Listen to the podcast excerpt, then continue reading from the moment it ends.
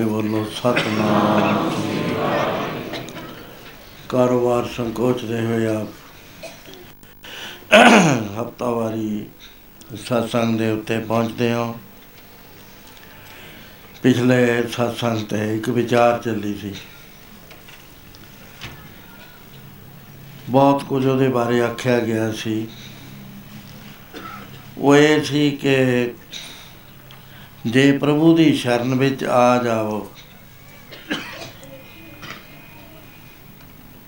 ਤਾਂ ਮਹਾਰਾਜ ਨੇ ਕਹਾ ਮਿਸਾਲਾਂ ਦਿੱਤੀਆਂ ਨੇ ਕਿ ਜਿਨ ਦਾ, ਜਿਹਨੂੰ ਹਿਰਦੇ 'ਚ ਵਸਾ ਕੇ ਗੰਕਾ ਦਾ ਉਦਾਰ ਹੋਇਆ, ਉਹਦਾ ਜਸ ਤੁਸੀਂ ਵੀ ਹਿਰਦੇ 'ਚ ਧਾਰ ਲਓ।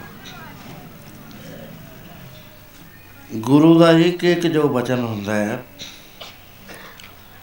ਛੱਡਣ ਵਾਲਾ ਨਹੀਂ ਹੁੰਦਾ ਉਹ ਸੂਤਰ ਹੁੰਦਾ ਹੈ, ਜਿਵੇਂ ਆਪਣੇ ਕਨਸਟੀਟਿਊਸ਼ਨ ਹੈ ਇਹਦੀ ਇੱਕ ਇੱਕ ਕਲਾਸ ਇੱਕ ਇੱਕ ਅੱਖਰ ਇੱਕ ਕੌਮਾ ਇੱਕ ਫੁੱਲ ਸਟਾਪ ਇੱਕ provision provided semi colon inverted comma ਉਹ ਸਾਰੇ ਹੀ ਅਰਥ ਰੱਖਦੇ ਨੇ।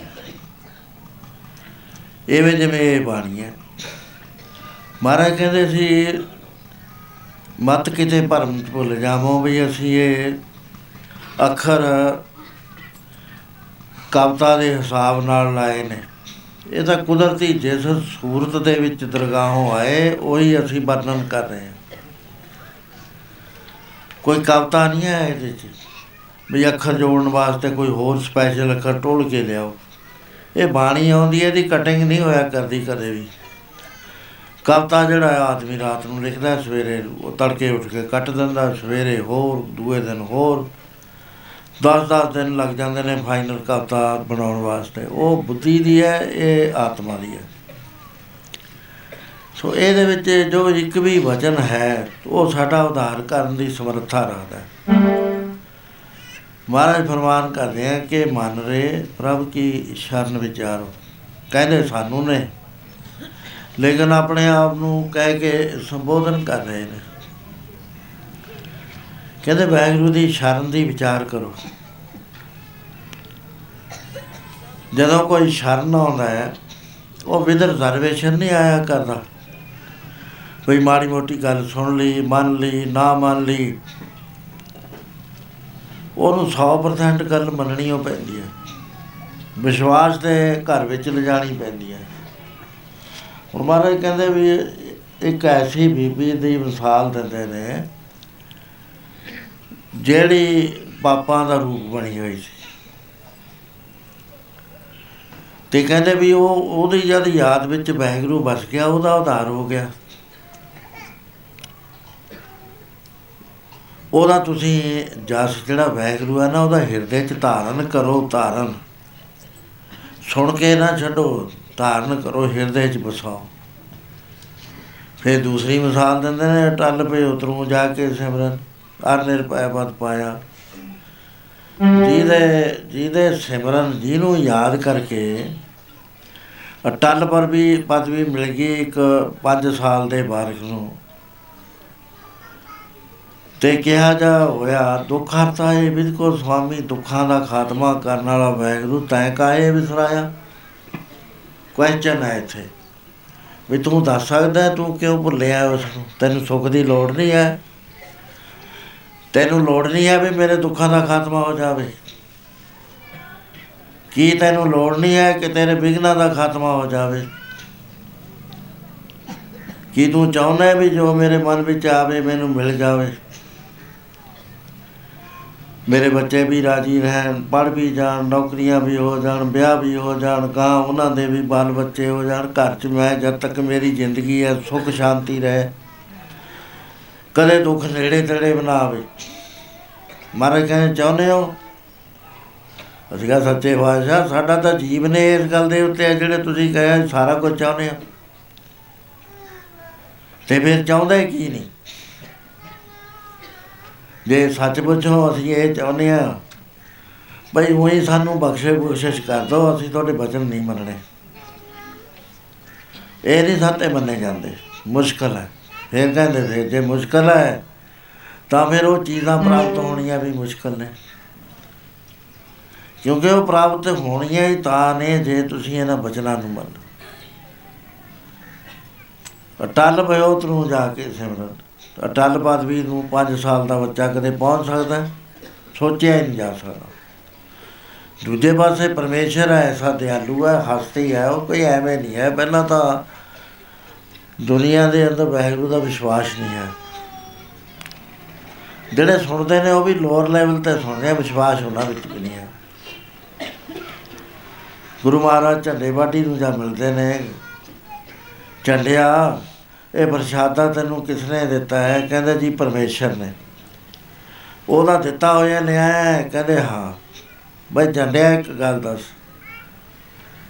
ਤੂੰ ਵਾਹਿਗੁਰੂ ਨੂੰ ਜਾਣਦਾ ਹੈ? ਕਹਿੰਦਾ, ਹਾਂ ਜੀ, ਜਾਣਦੇ ਆ, ਪਰਿਪੂਰਨ ਹੈ। ਹਰੇਕ ਦੇ ਅੰਦਰ ਹੈ, ਹਰੇਕ ਦੇ ਬਾਹਰ ਹੈ। ਫਿਰ ਵੀ ਕਹਿੰਦੇ, ਘਬਰਾਹਟ ਕਿਹੜੀ ਗੱਲ ਦੀ ਹੈ? ਜੇ ਤੂੰ ਜਾਣ ਗਿਆ, ਪਛਾਣ ਗਿਆ, ਵੀ ਅੰਦਰ ਵੀ ਹੋਈ ਹੈ, ਬਾਹਰ ਵੀ ਹੋਈ ਹੈ। ਤੇ ਫਿਰ ਤਾਂ ਘਬਰਾਹਟ ਹੋਣ ਦੀ ਲੋੜ ਹੀ ਨਹੀਂ ਹੈ। ਫਿਰ ਕਿਉਂ ਰੋਣਾ ਹੈ ਤੂੰ? ਤੈਨੂੰ ਪਛਾਣ ਨਹੀਂ ਆਈ। ਅੱਜ ਪਹਿਲੇ ਦਿਨ ਡਾਇਰੈਕਟ ਕੁਐਸਚਨ ਹੋਇਆ, ਕਹਿੰਦਾ, ਓਹੋ। ਆਦਾ ਸੀ ਕਦੇ ਗੱਲੇ ਨਹੀਂ ਸੋਚੀ। ਫਿਰ ਸਾਡੀ ਜਾਣ ਪਛਾਣ ਮਹਾਰਾਜ ਕਹਿੰਦੇ ਉਪਰੀ ਉਪਰੀ ਹੈ। ਤੁਹਾਡੀ ਜਾਣ ਪਛਾਣ 100% ਜਾਣ ਪਛਾਣ ਨਹੀਂ ਹੈ ਸੁਣੀ ਸੁਣਾਈ ਗੱਲਬਾਤ ਹੈ, ਜਿਹਨੂੰ ਤੁਸੀਂ ਜਾਣ ਪਛਾਣ ਕਹਿੰਦੇ ਹੋ। ਸਮਝ 'ਚ ਆ ਗਈ। ਮਹਾਰਾਜ ਕਹਿੰਦੇ ਝੰਡਿਆ, ਜਿਹੜਾ ਅੰਦਰ ਵੀ ਹੈ, ਬਾਹਰ ਵੀ ਹੈ, ਹਰ ਵਕਤ ਨਾਲ ਹੈ, ਫਿਰ ਉਹ ਤੈਨੂੰ ਇਹ ਰੋਣਾ ਕਿਉਂ ਹੈ? ਤੂੰ ਉਹਨੂੰ ਮਿਲਣ ਵਾਸਤੇ। ਵਿਸ਼ਵਾਸ ਦੇ ਘਰ 'ਚ ਨਹੀਂ ਆਇਆ ਜੇ ਤੂੰ। ਬਸ ਉਹਦੀ ਤਾਂ ਉਸ ਵੇਲੇ ਸੁਰਤ ਲੱਗ ਗਈ। ਮਹਾਰਾਜ ਕਹਿੰਦੇ, ਪਛਾਣ ਕਰੋ ਉਸ ਦੀ ਜਿੰਨਾ ਚਿਰ ਪਛਾਣ ਨਹੀਂ ਕਰਦੇ ਉਹਨਾਂ ਚਿਰ ਗੱਲ ਨਹੀਂ ਬਣਨੀ ਹੈ। ਪਛਾਣ ਤੇ ਬਾਹਰ ਹੈ ਸਾਡੇ ਸੁਣਿਆ ਹੋਇਆ ਹੈ, ਵਾਹਿਗੁਰੂ, ਜਾਣਿਆ ਹੋਇਆ ਨਹੀਂ ਹੈ। ਮਹਾਰਾਜ ਕਹਿੰਦੇ, ਸ੍ਰਿਸ਼ਟੀ ਦੇ ਅੰਦਰ ਤਾਂ ਆ ਗਿਆ, ਜਾਣ ਵੀ ਲਿਆ ਲੇਕਿਨ ਬੁੱਝਿਆ ਨਹੀਂ ਹੈ। ਪੜ ਲਿਆ, ਪਰ ਫੇਰ ਬੁੱਝਿਆ ਨਹੀਂ। ਮਹਾਰਾਜ ਕਹਿੰਦੇ ਪੜਿਆ ਨਹੀਂ ਭੇਦ ਬੁੱਝਿਆ ਪਾਵਨਾ ਇਹ ਤਾਂ ਬੁੱਝੇ ਤਾਂ ਹੀ ਪਤਾ ਲੱਗਣਾ ਹੈ ਪਿਆਰਿਆ ਪੜਨ ਵਾਲੇ ਗੱਲ ਬਣਨੀ ਨਹੀਂ ਹੈ। ਕਹਿੰਦੇ ਜਿਹੜੇ ਗੰਗਾ ਸੀ ਇਹਨੇ ਬੁੱਝ ਲਿਆ ਧਰੂ ਨੇ ਬੁੱਝ ਲਿਆ। ਹਾਥੀ ਕੀ ਹੁੰਦਾ ਹੈ, ਉਹਨੂੰ ਕੀ ਅਕਲ ਹੁੰਦੀ ਹੈ? ਜਦ ਹੀ ਸ਼ਰਨ ਗਹੀ ਕਿਰਪਾ ਨੇ ਤੇ ਕਾਜ ਕਰਾ ਦੇ ਛੂਟਾ ਤਦੂਏ ਨੇ ਬੇਵਸ ਕਰਿਆ ਹੋਇਆ, ਹਾਥੀ ਡੁੱਬਣ ਦੇ ਕਿਨਾਰੇ ਕਿਨਾਰੇ ਆਇਆ ਹੋਇਆ। ਕਹਿੰਦੇ ਨੇ ਵੀ ਸਿਰਫ ਚਾਰ ਉਂਗਲ ਸੁੰਡ ਉਹਦੀ ਅਜੇ ਬਾਹਰ ਬਚਦੀ ਸੀ। ਉਸ ਵੇਲੇ ਉਹਨੂੰ ਪਰਮੇਸ਼ਰ ਦਾ ਧਿਆਨ ਆ ਗਿਆ। ਹੁਣ ਇੱਥੇ ਸਵਾਲ ਆਉਂਦਾ ਹੈ। ਵੀ ਕਿਸ ਤਰ੍ਹਾਂ ਦੇ ਨਾਲ ਧਿਆਨ ਆ ਗਿਆ ਜੀ। ਉਹ ਰੱਬ ਨੂੰ ਜਾਣਦਾ, ਅਸੀਂ ਤਾਂ ਨਹੀਂ ਕਹਿ ਸਕਦੇ ਕਿਉਂਕਿ ਅਸੀਂ ਹਾਥੀ ਦਾ ਮਾਈਂਡ ਕਦੇ ਪੜਿਆ ਨਹੀਂ ਹੈ। ਉਹਦੀਆਂ ਅੰਦਰਲੀਆਂ ਗੱਲਾਂ ਕਦੇ ਪੜੀਆਂ ਨਹੀਂ ਹੈ ਲੇਕਿਨ ਸਾਨੂੰ ਐ ਪਤਾ ਹੈ ਬਈ ਉਹਦੇ ਅੰਦਰ ਵੀ ਕੋਈ ਸੋਝੀ ਹੈ ਆਪਣਾ ਪਰਿਵਾਰ ਦੀ ਸੋਝੀ ਹੈ ਜਦੋਂ ਬੱਚਾ ਹੋਣਾ ਹੁੰਦਾ ਹੈ ਹਥਨੀ ਦੇ ਦੁਆਲੇ ਹਥਨੀਆਂ ਤਾਂ ਸਾਰੀਆਂ ਹੋ ਜਾਂਦੀਆਂ, ਹਾਥੀ ਇੱਕ ਨਹੀਂ ਰਹਿੰਦਾ। 2-300 ਗਜ ਤੇ ਚੱਲੇ ਜੇ ਜਾ ਕੇ ਪਿੱਠ ਕਰਕੇ ਖੜ ਜਾਂਦੇ ਨੇ ਸਾਰੀ, ਕੋਈ ਸਾ- ਸੋਝੀ ਹੋਣੀ ਹੈ ਤਾਂ ਹੀ ਨਹੀਂ ਉੱਥੇ ਖੜਦੇ ਫੇਰ ਕੀ ਕਰਦੇ ਨੇ? ਉਹ ਰੇਤਾ ਭਰ ਕੇ ਲਿਆਉਂਦੇ ਨੇ ਸੁੰਡ ਵਿੱਚ। ਆ ਕੇ ਇਕੱਠੇ ਹੀ ਉਹਦੇ ਉੱਤੇ ਸਿੱਟੀ ਜਾਂਦੇ ਨੇ, ਸੁੰਡ ਨਾਲ ਸਾਫ਼ ਕਰੀ ਜਾਂਦੇ ਨੇ ਨਾਲ। ਉਹਦਾ ਸਰੀਰ ਬਿਲਕੁਲ ਰੇਤੇ ਨਾਲ ਸਾਫ਼ ਕਰਦੇ ਕੋਈ ਸੋਝੀ ਹੈ ਤਾਂ ਹੀ ਹੈ ਇਹ ਗੱਲ। ਜੇ ਮਗਰ ਪੈ ਜਵੇ, ਉਸੇ ਬੰਦੇ ਦੇ ਮਗਰ ਪੈਂਦਾ, ਜਿਹਨੇ ਉਹਨੂੰ ਕੋਈ ਤੰਗ, ਤੰਗੀ ਦਿੱਤੀ ਆ, ਉਹਦੀ ਪਛਾਣ ਰੱਖਦਾ ਵੀ ਆਹ ਹੈ, ਉਹ ਬੰਦਾ ਹੁਣ ਆ ਗਿਆ। ਉਹ ਸੋਝੀ ਹੈ। ਵਾਹਿਗੁਰੂ ਦੀ ਵੀ ਸੋਝੀ ਵਾਹਿਗੁਰੂ ਨੇ ਦਿੱਤੀ ਹੋਣੀ ਹੈ ਸਾਰੇ ਜੀਵਾਂ ਨੂੰ ਦਿੱਤੀ ਆ। ਅਸੀਂ ਕਿਹੜਾ ਕੋਈ ਸਪੈਸ਼ਲ ਆ? ਪਰ ਸਾਡੇ ਅੰਦਰ ਸਾਡਾ ਸਰੀਰ ਸਪੈਸ਼ਲ ਹੈ। ਮਹਾਰਾਜ ਕਹਿੰਦੇ ਜਾਵੀ ਸ਼ਰਨ ਗਈ, ਕਿਰਪਾ ਨਿਤ। ਜਦੋਂ ਕਿਰਪਾ ਦੇ ਖਜ਼ਾਨੇ ਦੀ ਸ਼ਰਨ ਵਿੱਚ ਗਿਆ ਹਾਥੀ, ਗੱਜ ਕਰਾ ਤੇ ਛੂਟਾ। ਉਹਦਾ ਹਾਥੀ ਸੀ, ਉਹ ਫੜਿਆ ਹੋਇਆ ਸੀ ਤੰਦੂਏ ਨੇ। ਉਸੇ ਵੇਲੇ ਸੁਦਰਸ਼ਨ ਚੱਕਰ ਨੇ ਸਾਰੇ ਤੰਦ ਕੱਟ ਦਿੱਤੇ ਉਸਦੇ। ਉਹਨੂੰ ਤਾਂ ਮਾਰ ਦਿੱਤਾ, ਹਾਥੀ ਨੂੰ ਬਚਾ ਲਿਆ ਕਿਉਂਕਿ ਇਹਨੇ ਸ਼ਰਨ ਤੱਕੀ ਸੀ। ਮਹਾਤਮਾ ਹੋਰ ਵੀ ਦੋ ਚਾਰ ਕਦਮ ਅੱਗੇ ਜਾ ਕੇ ਗੱਲ ਕਰਦੇ ਨੇ। ਵੀ ਉਹ ਪਿਛਲੇ ਜਨਮ ਦਾ, ਸਵਰਗ ਦਾ ਗਵਈਆ ਸੀ ਤੇ ਉਹਦੇ ਕੋਈ ਭੁੱਲ ਹੋ ਗਈ ਸੀ, ਸ਼ਰਾਬ ਬਸ ਉਹਨੂੰ ਆਉਣਾ ਪਿਆ। ਫਿਰ ਉਹਨੂੰ ਪਿਛਲੇ ਜਨਮ ਦਾ ਗਿਆਨ ਸੀ, ਚਲੋ ਨਾ ਵੀ ਮੰਨੋ, ਇਸ ਗੱਲ ਨੂੰ ਵੀ ਗਿਆਨ ਸੀ ਜਾਂ ਨਹੀਂ ਸੀ, ਪਰ ਉਹਨੂੰ ਕੋਈ ਸੋਝੀ ਸੀ ਵੀ ਕੋਈ ਮਾਲਕ ਹੈ ਦੁਨੀਆ ਦਾ। ਉਸੇ ਵੇਲੇ ਉਹਦੇ ਸਾਰੇ ਬੰਧਨ ਕੱਟ ਦਿੱਤੇ, ਮਹਿਮਾ ਨਾਮ ਕਹਾਂ ਲੋ ਵਰਨੋ RAM ਕਹਿਤ ਬੰਧਨ ਤੇ ਟੂਟਾ। RAM ਕਹਿੰਦੀ ਸਾਰ ਉਹਦੇ ਬੰਧਨ ਟੁੱਟ ਗਏ ਸਾਰੇ। ਅਜਾਮਲ ਪਾਪੀ ਜਗ ਜਾਣੇ ਨਿਮ ਕਮਾਏ ਨਿਸਤਾਰਾ। ਨਾਨਕ ਕਹਿਤ ਚੇਤ ਚਿੰਤਾ ਮਨ ਤੈ ਵੀ ਉਦਰ ਸਪਾਰਾ, ਤੂੰ ਇਹ ਗੱਲਾਂ ਸੁਣ ਕੇ ਮਨ ਚ ਬਸਾਈਆਂ ਕਿ ਨਹੀਂ ਬਸਾਈਆਂ ਤੇਰਾ ਵੀ ਉਧਾਰ ਹੋ ਜਾਏਗਾ। ਤੈਨੂੰ ਮਨੁੱਖ ਦੀ ਜੁਨੀ ਪ੍ਰਾਪਤ ਹੋਈ ਹੈ ਤੇਰਾ ਵੀ ਉਧਾਰ ਹੋਏਗਾ। ਤੈ ਵੀ ਉਤਰ ਸਪਾਰਾ। ਵੀ ਸਾਡਾ ਸ਼ੱਕ ਨਹੀਂ ਹੈ, ਜੇ ਉਹ ਤਰ ਸਕਦੇ ਨੇ ਇੱਕ 5 ਸਾਲ ਦਾ ਬੱਚਾ ਲੰਘ ਸਕਦਾ ਹੈ। ਤੁਸੀਂ ਤਾਂ ਆਪਾਂ ਤਾਂ ਸਿਆਣੇ ਆ ਬਹੁਤ। ਘਾਟ ਕਿੱਥੇ ਹੈ? ਘਾਟ ਹੈ ਵਿਸ਼ਵਾਸ ਦੀ ਗੱਲ ਨੂੰ ਨਾ ਮੰਨਣ ਦੀ। ਮਾਰਾ ਕਹਿੰਦਾ ਜੇ ਤੂੰ ਸੱਚਮੁੱਚ ਸ਼ਰਨ ਵਿੱਚ ਆ ਜਾ ਤੇਰੇ ਨਾਲ ਰਹਿੰਦਾ ਕੋਈ ਦੂਰੋਂ ਨਹੀਂ ਆਉਣਾ ਕਿਤੋਂ ਉਹਨੇ ਕਿਸੇ ਪਹਾੜ ਤੋਂ ਨਹੀਂ ਆਉਣਾ ਕਿਤੇ ਸੱਤਵੇਂ ਅਸਮਾਨ ਤੋਂ ਨਹੀਂ ਆਉਣਾ। ਜੈ ਜੈ ਤੇ ਵੇਖੋ ਜੈ ਜੈ ਵੇਖੋ ਤੈ ਹਜੂਰ ਦੂਰ ਕਦੇ ਨਾ ਜਾਏ। ਹੁਣ ਵਿਸ਼ਵਾਸ ਸਾਨੂੰ ਕਰਨਾ ਪੈਣਾ ਗੁਰੂ ਸਾਹਿਬ ਤੇ, ਕਿਉਂਕਿ ਅਸੀਂ ਤਾਂ ਦੇਖਿਆ ਨਹੀਂ ਵੀ ਨਾਲ ਹੈ। ਅਸੀਂ ਤਾਂ ਟੁੱਟੇ ਰਹਿੰਦੇ ਆ ਦਿਨ ਰਾਤ ਟੁੱਟੇ ਰਹਿੰਦੇ ਕਿਤੇ ਕੋਈ ਕਹਾਣੀ ਸੁਣੀਏ, ਕੋਈ ਬਾਤ ਸੁਣੀਏ, ਕੋਈ ਕੀਰਤਨ ਜਾਈਏ ਤਾਂ ਯਾਦ ਆਉਂਦਾ, ਸਾਡੇ ਯਾਦ 'ਚ ਵਸਦਾ ਹੀ ਨਹੀਂ ਹੈ ਵਾਹਿਗੁਰੂ। ਉਮਰਾਂ ਲੰਘ ਜਾਂਦੀਆਂ ਨੇ। ਪਰ ਪਰਮੇਸ਼ਰ ਨਾ ਬਸ ਸਕਿਆ। ਮਹਾਰਾਜ ਕਹਿੰਦੇ, ਜੇ ਵਸ ਜਾਵੇ ਨਾ, ਉਹਨੂੰ ਬਰਮ ਕਹਿੰਦੇ ਨੇ, ਸ਼ਬਦ ਕਹਿੰਦੇ ਨੇ। ਕਹਿੰਦੇ ਜਿਹਦੇ ਬਸ ਗਿਆ ਨਾ ਇੱਕ ਸ਼ਬਦ ਮੇਰੇ ਪ੍ਰਾਨ ਵਸਦਾ ਹੈ। ਉਹਦਾ ਅਸਰ ਕੀ ਹੁੰਦਾ? ਸਾਰੇ ਤੁਸੀਂ ਪੜ੍ਹਦੇ ਹੋ ਰੋਜ਼। ਮੌੜ ਜਨ ਮਨਾਵਾ ਪ੍ਰਾਣ 'ਚ ਬਸ ਗਿਆ।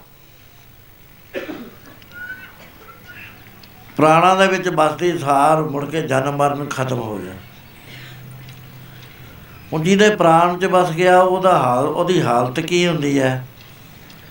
ਉਹਦੇ ਮਹਾਰਾਜ ਬਾਰੇ ਮਹਾਰਾਜ ਨੇ ਕਿਹਾ ਅੱਖਾਂ ਜੀਵਾਂ ਬਿਸਲੇ ਮਰ ਜਾਓ। ਪ੍ਰਾਣ ਹੁਣ ਜਿਹੜਾ ਹੈ, ਪੰਜ ਪ੍ਰਾਣ ਹੁੰਦੇ ਨੇ।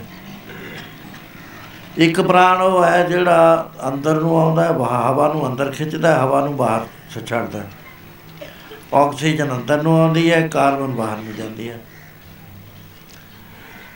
ਸਾਰੇ ਸਿਆਣੇ ਕਹਿੰਦੇ ਨੇ ਵੀ ਇਹ ਪ੍ਰਾਣ ਬਿਟਲ ਫੋਰਸ ਹੈ। ਇੱਕ ਵਾਰੀ ਝਗੜਾ ਹੋ ਗਿਆ ਸਾਰੇ ਇੰਦਰੀਆਂ ਦਾ। ਉਸ ਵੇਲੇ ਪਰਮੇਸ਼ਰ ਦੇ ਦਰ ਤੇ ਆਵਾਜ਼ ਪਹੁੰਚੀ ਅੱਖਾਂ ਕਹਿੰਦੀਆਂ ਵੀ ਸਾਡੇ ਬਿਨਾ ਨਹੀਂ ਹੋ ਸਕਦਾ ਕੰਨ ਕਹਿੰਦੇ ਸਾਡੇ ਬਿਨਾ ਕੀ ਕਰ ਲੂ ਆ ਮੇਰਾ ਡੇਢ ਦੋ ਮਹੀਨੇ ਤੋਂ ਕੰਨ ਜਿਹੜਾ ਬੰਦ ਹੈ ਮੈਨੂੰ ਪਤਾ ਹੀ ਨਹੀਂ ਲੱਗਦਾ ਅੱਧੀ ਸੁਰਤ ਰਹਿ ਗਈ। ਪਤਾ ਹੀ ਨਹੀਂ ਲੱਗਦਾ ਕਾਸੇ ਦਾ ਵੀ ਵੀ ਕੀ ਹੋ ਰਿਹਾ ਹੈ। ਹਾਏ ਹਾਏ ਕਰੀ ਜਾਂਦਾ। ਡਬਲ એનર્ਜੀ ਖਤਮ ਹੋਣ ਲੱਗ ਗਈ। ਉੱਚੀ ਬੋਲਦਾ ਕਹਿੰਦਾ, ਤੁਸੀਂ ਹੁਣ ਕੀਰਤਨ ਉੱਚੀ ਕਰਦਾ, ਮੈਂ ਤਾਂ ਕਹਿੰਦਾ, ਮੈਨੂੰ ਆਪ ਦਾ ਆਪੇ ਨਹੀਂ ਸੁਣਦਾ। ਤਾਂ ਮੈਂ ਉੱਚੀ ਬੋਲਦਾ। ਉਹ ਕੰਨ ਕਹਿੰਦਾ ਵੀ ਸਾਡੇ ਬਿਨਾ ਗੁਜ਼ਾਰਾ ਨਹੀਂ ਹੁੰਦਾ ਜੀਬ ਕਹਿੰਦੀ ਮੇਰੇ ਬਿਨਾ ਨਹੀਂ ਹੁੰਦਾ, ਨਾਸਕਾ ਕਹਿੰਦੀ ਮੇਰੇ ਬਿਨਾ ਨਹੀਂ ਹੁੰਦਾ, ਹੱਥ ਕਹਿੰਦੇ ਮੇਰੇ ਬਿਨਾ ਨਹੀਂ, ਪੈਰ ਕਹਿੰਦੇ ਮੇਰੇ ਬਿਨਾ ਨਹੀਂ, ਸਰੀਰ ਕਹਿੰਦਾ ਮੇਰੇ ਬਿਨਾ ਨਹੀਂ ਹੁੰਦਾ। ਕਹਿੰਦੇ ਚੰਗਾ ਫੈਸਲਾ ਤਾਂ ਇਹ ਹੈ ਵੀ ਇੱਕ ਪਾਸੇ ਤੋਂ ਸਰੀਰ ਨੂੰ ਛੱਡਦੇ ਚਲੇ ਜਾਓ। ਆਪੇ ਪਤਾ ਲੱਗ ਜੂ। ਜਦੋਂ ਪਹਿਲਾਂ ਅੱਖਾਂ ਨੂੰ ਹੁਕਮ ਹੋਇਆ ਵੀ ਤੂੰ ਛੱਡ ਜਾ। ਜੇ ਅੱਖਾਂ ਸਰੀਰ ਨੂੰ ਛੱਡ ਗਿਆ ਅੱਖਾਂ ਦੇ ਛੱਡਣ ਨਾਲ ਕੁਝ ਵੀ ਫ਼ਰਕ ਨਹੀਂ ਪਿਆ, ਸਰੀਰ ਹੋਵੇ ਚੱਲਦਾ ਹੋਵੇ ਰੋਟੀ ਖਾਂਦਾ ਹੋਵੇ ਪਾਣੀ ਪੀਂਦਾ ਹੋਵੇ ਗੱਲਾਂ ਕਰਦਾ ਹੋਵੇ ਸੋਚਦਾ ਹੋਵੇ ਬੋਲਦਾ। ਕਹਿੰਦੇ ਨਹੀਂ ਵੀ ਅੱਖਾਂ ਦੇ ਨਾਲ ਕੋਈ ਫ਼ਰਕ ਨਹੀਂ ਪਿਆ, ਕਹਿੰਦੇ ਕੰਨ ਜਾਓ ਸੁਣਨ ਸ਼ਕਤੀ ਬਾਹਰ ਕੱਢਦੀ। ਫੇਰ ਵੀ ਸਾਰਾ ਗੁਜ਼ਾਰਾ ਚੱਲਦਾ, ਅੱਖਾਂ ਦੇਖਦੀਆਂ ਨੇ, ਬਾਕੀ ਸਾਰੇ ਅੰਗ ਕੰਮ ਕਰਦੇ ਆ। ਕਹਿੰਦੇ ਸੁੰਗਣ ਸ਼ਕਤੀ ਕੱਢ ਦੋ, ਉਹ ਵੀ ਕੱਢ ਦਿੱਤੀ। ਕੋਈ ਅਸਰ ਨਾ ਹੋਇਆ। ਫੇਰ ਕਹਿੰਦੇ ਟੇਸਟ ਜਿਹੜੀ ਲੈਂਦੀ ਆ ਉਹ ਕੱਢ ਦੋ। ਉਹਦੇ ਕੱਢੇ ਤੇ ਵੀ ਕੋਈ ਫ਼ਰਕ ਨਾ ਪਿਆ। ਸਪਰਸ਼ ਸ਼ਕਤੀ ਨੂੰ ਕਿਹਾ ਵੀ ਇਹਨੂੰ ਕੱਢ ਦੋ, ਉਹ ਕੱਢਦੀ, ਉਹਦੇ ਨਾਲ ਕੁਝ ਨਾ ਹੋਇਆ। ਫੇਰ ਕਹਿੰਦੇ ਇਹਨਾਂ ਨਾਲ ਤਾਂ ਫ਼ਰਕ ਨਹੀਂ ਪਿਆ, ਹੱਥਾਂ ਨੂੰ ਕਹੋ। ਹੱਥਾਂ ਦੀ ਸ਼ਕਤੀ ਕੱਢਤੀ, ਸਰੀਰ ਚੱਲ ਰਿਹਾ। ਪੈਰਾਂ ਦੀ ਸ਼ਕਤੀ ਕੱਢਤੀ, ਸਰੀਰ ਠੀਕ ਆ, ਕਾਇਮ ਹੈ। ਹੁਣ ਕਹਿੰਦੇ ਵੀ ਮਨ ਨੂੰ ਕਹੋ, ਮਨ ਚਲਾ ਜਾ। ਮਨ ਚਲਿਆ ਗਿਆ, ਉਹ ਸਰੀਰ ਜਿਉਂਦਾ ਫੇਰ ਵੀ। ਫੁਰਨਾ ਕਰਨ ਤੇ ਹਟ ਗਿਆ। ਬੁੱਧੀ ਨੂੰ ਕਿਹਾ ਵੀ ਤੂੰ ਜਾ ਹੁਣ। ਬੁੱਧੀ ਚਲੀ ਗਈ, ਕਮਲਿਆਂ ਦਾ ਵੀ ਗੁਜ਼ਾਰਾ ਚੱਲਦਾ ਵੀ ਜਿਉਂਦੇ ਨੇ ਜਗਦੇ ਹੁਣ ਕਹਿੰਦੇ ਰਹਿ ਕੌਣ ਗਿਆ? ਕਹਿੰਦੇ ਪ੍ਰਾਣ ਰਹਿ ਗਏ। ਕਹਿੰਦੇ ਚੰਗਾ ਇੱਕ ਪ੍ਰਾਣ ਜਾਓ ਬਾਹਰ। ਪੰਜ ਕਾਨੂੰ ਭੇਜਣੇ ਨੇ? ਜਿਸ ਵਾਰ ਆ ਸਾਹ ਲੈਣ ਵਾਲਾ ਪ੍ਰਾਣ ਤੁਰਿਆ ਨਾ, ਅਜੇ ਨਿਕਲੇ ਰਿਹਾ, ਸਾਰਿਆਂ ਨੂੰ ਅੱਖਾਂ ਨੂੰ ਦੇਖਣ ਤੋਂ ਹਟ ਗਿਆ, ਕੰਨਾਂ ਨੂੰ ਸੁਣਨ ਤੋਂ ਹਟ, ਦਵਾਈ ਮਚ ਗਈ, ਬਾਬਾ ਬਾਹਰ ਨਾ ਜਾ। ਪਤਾ ਲੱਗ ਗਿਆ ਵੀ ਇਹ ਸਰੀਰ ਦੇ ਵਿੱਚ ਪ੍ਰਾਣ ਸਭ ਤੋਂ ਵੱਡੀ ਚੀਜ਼ ਹੈ। ਫੈਸਲਾ ਹੋ ਗਿਆ ਵੀ ਪ੍ਰਾਣਾਂ 'ਚ ਹੈਗਾ। ਮਹਾਰਾਜ ਕਹਿੰਦੇ, ਪ੍ਰਾਣ ਦੇ ਵਿੱਚ ਜੇ ਉਹਦੀ ਯਾਦ ਸਮਾ ਜਾਵੇ ਨਾ, ਬਸ ਜਾਵੇ ਵਾਹਿਗੁਰੂ। ਤਾਂ ਹੁੰਦਾ ਕੀ ਹੈ ਆਖਾਂ ਜੀਵਾਂ ਬਿਸਰਾ ਮਰ ਜਾਓ। ਮਹਾਰਾਜ ਕਹਿੰਦੇ, ਸੋ ਜੀਵਿਆ ਜਿਸ ਮਨ ਬਸਿਆ ਸੋਏ। ਜਿਉਂਦਾ ਉਹ ਹੈ ਜਿਹਦੇ ਮਨ ਵਿੱਚ ਨਾਮ ਬਸ ਗਿਆ। ਹੁਣ ਇੱਥੇ ਮਹਾਰਾਜ ਨੇ ਕਿਹਾ ਇੱਕ ਸ਼ਬਦ ਮੇਰੇ ਪ੍ਰਾਨ ਬਸਤਾ ਹੈ ਬਹੁਤ ਜਨਮ ਨਾ ਆਵਾ। ਇਹਦਾ ਨਾਂ ਇਹ ਤਾਂ ਪੈ ਗਿਆ, ਇਹਨੂੰ ਪ੍ਰਾਣੀ ਕਹਿੰਦੇ ਨੇ, ਪ੍ਰਾਣੀ। ਪ੍ਰਾਣਾ ਦੇ ਨਾਲ ਚੱਲਣ ਵਾਲਾ ਜਿਹੜਾ ਸਰੀਰ ਹੈ, ਇਹਨੂੰ ਪ੍ਰਾਣੀ ਕਹਿੰਦੇ ਨੇ। ਹੁਣ ਇਹ ਪ੍ਰਾਣ ਦੇ ਵਿੱਚ ਨਹੀਂ, ਸਾਡੇ ਬਸਦੀ ਯਾਦ। ਸ਼ਬਦ ਕਹਿੰਦੇ ਬਰਬ ਨੂੰ ਕਹਿੰਦੇ ਨੇ ਵਾਹਿਗੁਰੂ ਨੂੰ ਵੀ, ਜੇ ਵਾਹਿਗੁਰੂ ਪ੍ਰਾਣਾ ਚ ਵਸ ਜਾਵੇ, ਜੰਮਣ ਮਰਨ ਦਾ ਚੱਕਰੇ ਖਤਮ ਹੋ ਜਾਂਦਾ। ਹੈ ਸੋ ਹੁਣ ਜੋ ਆਪਾਂ ਵਚਨ ਕਰਦੇ ਆ ਇਹ ਪ੍ਰਾਣਾ ਚ ਨਹੀਂ ਵਸਦੇ, ਇਸ ਕਰਕੇ ਤਕਲੀਫ ਹੈ ਬੜੀ ਜ਼ਬਰਦਸਤ। ਵੀ ਜੋ ਗਨਕਾ ਨੇ ਪਦਵੀ ਪ੍ਰਾਪਤ ਕਰ ਲਈ ਧਰੂ ਨੇ ਕਰ ਲਈ ਹਾਥੀ ਦੇ ਉੱਤੇ ਕਿਰਪਾ ਹੋ ਗਈ। ਅਜਮਲ ਪਾਪੀ ਜਗ ਜਾਣੇ ਉਹਦੇ ਤੇ ਕਿਰਪਾ ਹੋਈ। ਮਹਾਰਾਜ ਕਹਿੰਦੇ ਪਿਆਰਿਆ ਤੇਰੇ ਤੇ ਵੀ ਹੋ ਸਕਦੀ ਹੈ ਜੇ ਤੂੰ ਪਰਮੇਸ਼ਰ ਨੂੰ ਹਿਰਦੇ 'ਚ ਬਸਾ ਲੈ। ਤੂੰ ਵੀ ਤਰ ਜਾਏਗਾ ਪਜ ਲੈ ਗੋਬਿੰਦ। ਤਰ ਜਾਏਗਾ ਪਜ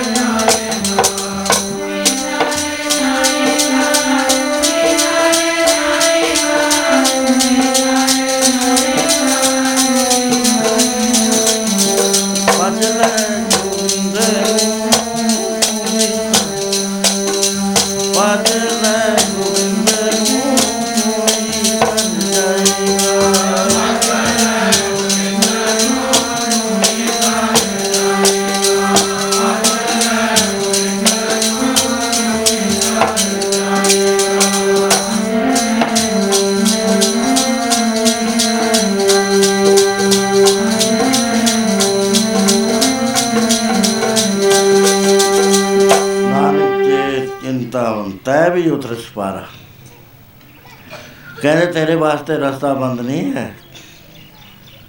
ਉਹ ਜੇ ਐਸੇ ਐਸੇ ਤਰ ਸਕਦੇ ਆ ਤਾਂ ਤੂੰ ਵੀ ਤਰੀਕਾ ਸਿੱਖ ਲੈ। ਸੋ ਮੈਂ ਪਿਛਲੀ ਵਾਰੀ ਇੰਨੀ ਉਹ ਬੇਨਤੀ ਕਰੀ ਸੀ, ਦੀਵਾਨ ਦੇ ਅੰਦਰ ਗਨ ਕਾ ਪਾਪਣ ਹੋਏ ਕਿ ਪਾਪਾਂ ਦਾ ਗਲ ਹਾਰ ਪਰੋਤਾ। ਪਾਪ ਕਿਉਂ ਹੁੰਦੇ ਨੇ? ਆਦਮੀ ਦਾ ਮਨ ਪਾਪ ਨੂੰ ਕਿਉਂ ਐਕਸੈਪਟ ਕਰਦਾ ਹੈ? ਕਿਉਂ ਪਾਪ ਦੇ ਨਾਲ ਫਿਰ ਪਿਆਰ ਪੈ ਜਾਂਦਾ ਹੈ? ਕਿਵੇਂ ਉਹਦੀ ਅੰਦਰਲੀ ਸੋਝੀ ਗਾਇਬ ਹੋ ਜਾਂਦੀ ਹੈ? ਕਿਵੇਂ ਅੰਦਰਲੀ ਆਵਾਜ਼ ਸੁਣਨ ਤੋਂ ਹਟ ਜਾਂਦਾ? ਬੜੀ ਡਿਟੇਲਡ ਮੈਂ ਬਾਤਚੀਤ ਕਰੀ ਸੀ।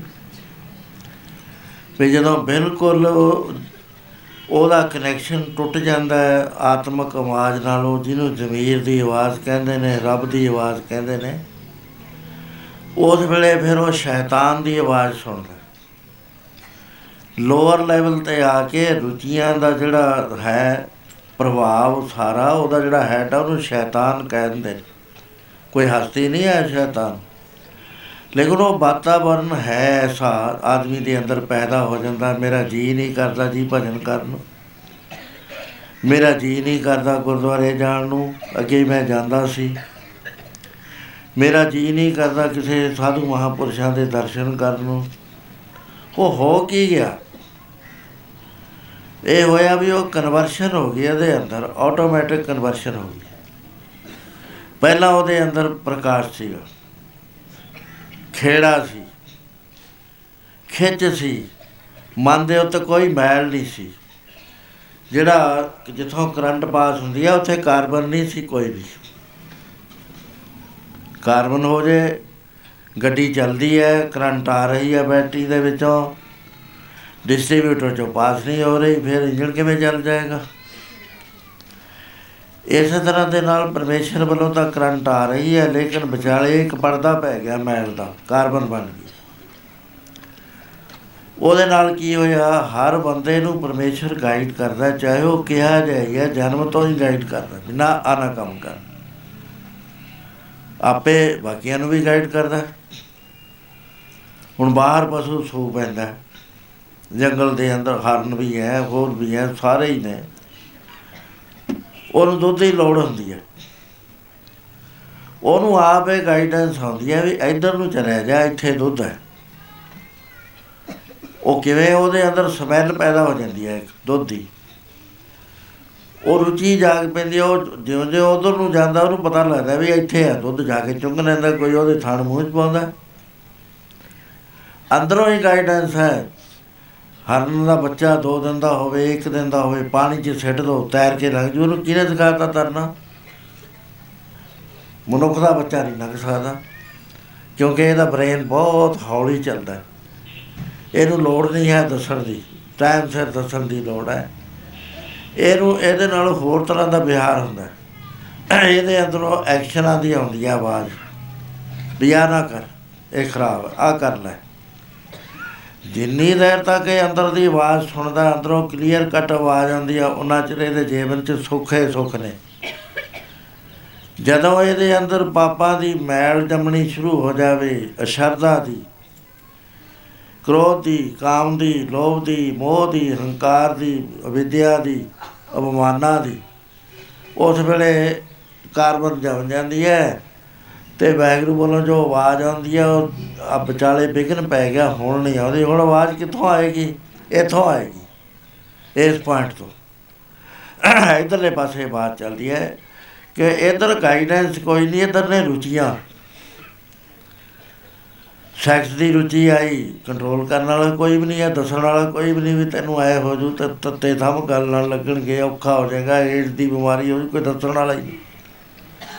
ਉਹ ਪਸ਼ੂ ਬਿਰਤੀ ਪ੍ਰਦਾਨ ਹੋ ਜਾਂਦੀ ਹੈ ਤੇ ਉਹਦੇ ਨਾਲ ਹੁੰਦਾ ਕੀ ਹੈ ਪਾਪ ਚ ਪ੍ਰਵਿਰਤ ਹੋ ਜਾਂਦਾ। ਉਹਨਾਂ ਕੰਮਾਂ 'ਚ ਜਿਹੜੇ ਬੰਦੇ ਨੂੰ ਸੁੱਖ ਨਾ ਦੇਣ, ਸ਼ਾਂਤੀ ਨਾ ਦੇਣ, ਸਰੀਰਕ ਸਵਸਥਤਾ ਨਾ ਦੇਣ, ਇਹ ਪਾਪ ਹੋਇਆ ਕਰਦੇ ਨੇ। ਉਹਨਾਂ 'ਚ ਪ੍ਰਵਿਰਤ ਹੋ ਜਾਂਦਾ। ਫੇਰ ਉਹਨੂੰ ਕੋਈ ਸੋਝੀ ਨਹੀਂ ਰਹਿੰਦੀ, ਨਾ ਚੰਗੇ ਦੀ, ਨਾ ਮੰਦੇ ਦੀ। ਉਹ ਕਹਿੰਦੇ, ਉਹ ਬੀਬੀ ਐਨੀ ਗਵਾਚ ਗਈ ਵੀ ਉਹਨੂੰ ਸੋਝੀ ਉਹ ਖਤਮ ਹੋ ਗਈ।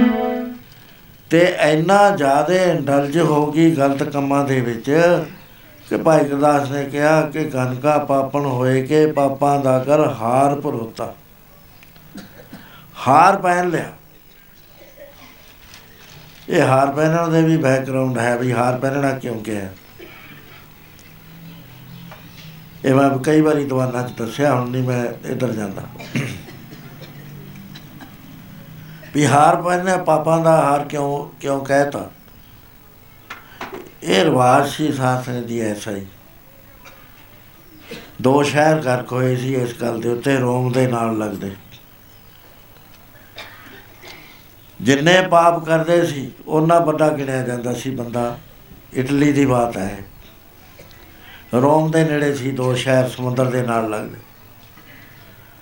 ਉਥੇ ਜਿੰਨੇ ਪਾਪ ਕਰਦੇ ਸੀ, ਮਾਲਾ ਦਾ ਮਣਕਾ ਬਣਾਉਂਦੇ ਗੰਢ ਦੇ ਹੁੰਦੇ ਸੀ। ਅਗਲਾ ਪਾਪ ਕਰਿਆ ਗੰਢ। ਸਾਲ ਤੋਂ ਬਾਅਦ ਨਿਰੀਖਣ ਹੁੰਦਾ। ਉਹ ਜਿਹਦਾ ਸਾਰਿਆਂ ਨਾਲੋਂ ਜ਼ਿਆਦਾ ਲੰਮੀ ਮਾਲਾ ਹੁੰਦੀ, ਗੰਢਾ ਜ਼ਿਆਦਾ ਹੁੰਦੀ ਆ ਉਹਨੂੰ ਅਵਾਰਡ ਮਿਲਿਆ ਕਰਦੇ ਸੀ। ਹੁਣ ਵੀ ਦਿੰਦੇ ਆ ਅਸੀਂ ਨੱਚਣ ਟੱਪਣ ਵਾਲਿਆਂ ਨੂੰ ਅਵਾਰਡ ਉਹਨਾਂ ਨੂੰ ਜ਼ਿਆਦਾ ਗਿਣਦੇ ਆ। ਕੋਈ ਬੰਦਗੀ ਕਰਨ ਵਾਲੇ ਨੂੰ ਕਦੇ ਸਰਕਾਰਾਂ ਨੇ ਕਿਸੇ ਨੇ ਅਵਾਰਡ ਦਿੱਤਾ ਦਿਨ ਰਾਤ ਤੁਰੇ ਫਿਰਦੇ ਨੇ, ਦੁਨੀਆ ਨੂੰ ਸਿੱਧੇ ਰਸਤੇ ਪਾਉਂਦੇ ਨੇ, ਕਦੇ ਵੀ ਨਹੀਂ ਦਿੰਦੇ।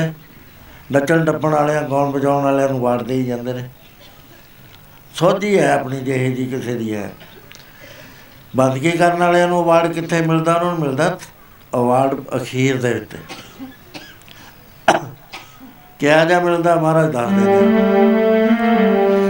ਦਰ ਕੇ ਮਿਲਦਾ ਥਾਂ ਗੁਰਾ ਨਾਲ ਰਸਿਆ ਗੁਰਾ ਨਾਲ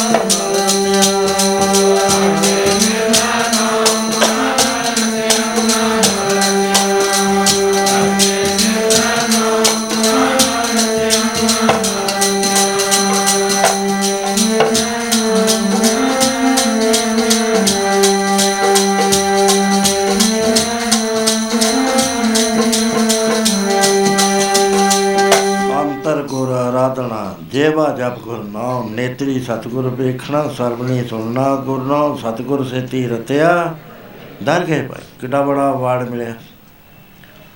ਉਹਨੇ ਝੂਠਾ ਝੂਠਾ ਅਵਾਰਡ ਕੀ ਕਰਨਾ ਸੀ? ਜਿਹੜੇ ਦੁਨੀਆ ਦੇ ਅਵਾਰਡ ਮਿਲਦੇ ਨੇ ਨਾ, ਬੁਲਾ ਬੁਲਾ ਕੇ ਬੜੇ ਬੜੇ ਇਕੱਠ ਕਰਕੇ ਵੀ ਇਹ ਬਹੁਤ ਪੜ ਗਿਆ।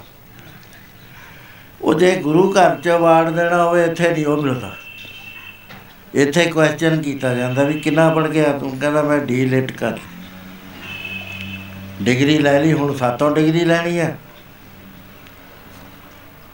ਸੰਗਤ ਤੋਂ ਡਿਗਰੀ ਲੈਣੀ ਹੈ ਤੂੰ ਦੱਸ। ਤੈਂ ਕਾਮ ਦੇ ਜਜ਼ਬੇ ਨੂੰ ਬਸੀ ਭੂਤ ਕਰ ਲਿਆ, ਕਹਿੰਦਾ ਨਹੀਂ। ਜੇ ਕੋਈ ਤੇਰਾ ਨਰਾਦਰ ਕਰੇ, ਚੀਜ਼ ਨਾ ਮਿਲੇ ਤੇ ਤੈਨੂੰ ਗੁੱਸਾ ਆ ਜਾਵੇ, ਉਹਨੂੰ ਕਾਬੂ ਕਰ ਲਿਆ, ਕਹਿੰਦਾ ਨਹੀਂ। ਜੇ ਕੋਈ ਚੀਜ਼ ਤੈਨੂੰ ਹਾਸਲ ਹੁੰਦੀ ਹੋਵੇ, ਤੇਰਾ ਹੱਕ ਨਾ ਆਉਂਦਾ ਹੋਵੇ, ਤੂੰ ਬਲ ਛਲ ਕਰਕੇ ਲਕੋ ਲਕਾ ਕੇ ਉਹ ਚੀਜ਼ ਤੇਰੇ ਕੋਲ ਪਹੁੰਚ ਜਾਵੇ, ਉਹਨੂੰ ਤਾਂ ਕਾਬੂ ਕਰ ਲਿਆ ਵੀ ਮੇਰੇ ਮੈਂ ਨਹੀਂ ਹੱਥ ਲਾਉਣਾ ਕਹਿੰਦਾ ਨਹੀਂ, ਮੈਂ ਲਊਂਗਾ ਉਹ ਚੀਜ਼। ਤੇ ਜੇ ਕੋਈ ਤੈਨੂੰ ਪੜਿਆ ਲਿਖਿਆ ਜਾਣ ਕੇ ਤੇਰਾ ਥੋੜਾ ਨਰਾਦਰ ਕਰ ਦੇਵੇ, ਉਹ ਤੂੰ ਸਹਿਨ ਕਰ ਸਕਦਾ, ਕਹਿੰਦਾ ਨਹੀਂ, ਮੇਰੇ ਮੈਂ ਪੜਿਆ ਮੈਂ ਦੁਨੀਆ ਨਾਲੋਂ ਕਿਤੇ ਜ਼ਿਆਦਾ ਭਗਵਾਨ ਹੈ। ਕਹਿੰਦੇ ਪਰਿਵਾਰ ਦਾ ਹਿੱਤ ਛੱਡ ਕੇ ਤੂੰ ਸੰਸਾਰ ਦੇ ਹਿੱਤ ਵਿੱਚ ਕੁਝ ਕਰ ਸਕਦਾ ਕਹਿੰਦਾ ਪਹਿਲਾਂ ਪਰਿਵਾਰ ਫੇਰ ਸੰਸਾਰ। ਪਹਿਲਾਂ ਆਪਣਾ ਪੇਟ ਫੇਰ ਬਗਾਨੇ। ਮਹਾਰਾਜ ਕਹਿੰਦੇ ਅਵਾਰਡ ਲੈਣਾ ਹੈ। ਕਿਉਂਕਿ ਤੇਰੇ ਵਿੱਚ ਉਹ ਸਾਰੀਆਂ ਚੀਜ਼ਾਂ ਨੇ। ਤੇ ਜੇ ਤਾਂ ਰੂਹਾਨੀਅਤ ਦਾ ਅਵਾਰਡ ਲੈਣਾ ਹੈ, ਤੈਨੂੰ ਦੇ ਦਿੰਦੇ ਆ ਪੜਿਆ ਮੂਰਖ ਆਖੀਐ ਜਿਸ ਵਿੱਚ ਲੱਭ ਲੋਕਾਰ ਮੂਰਖ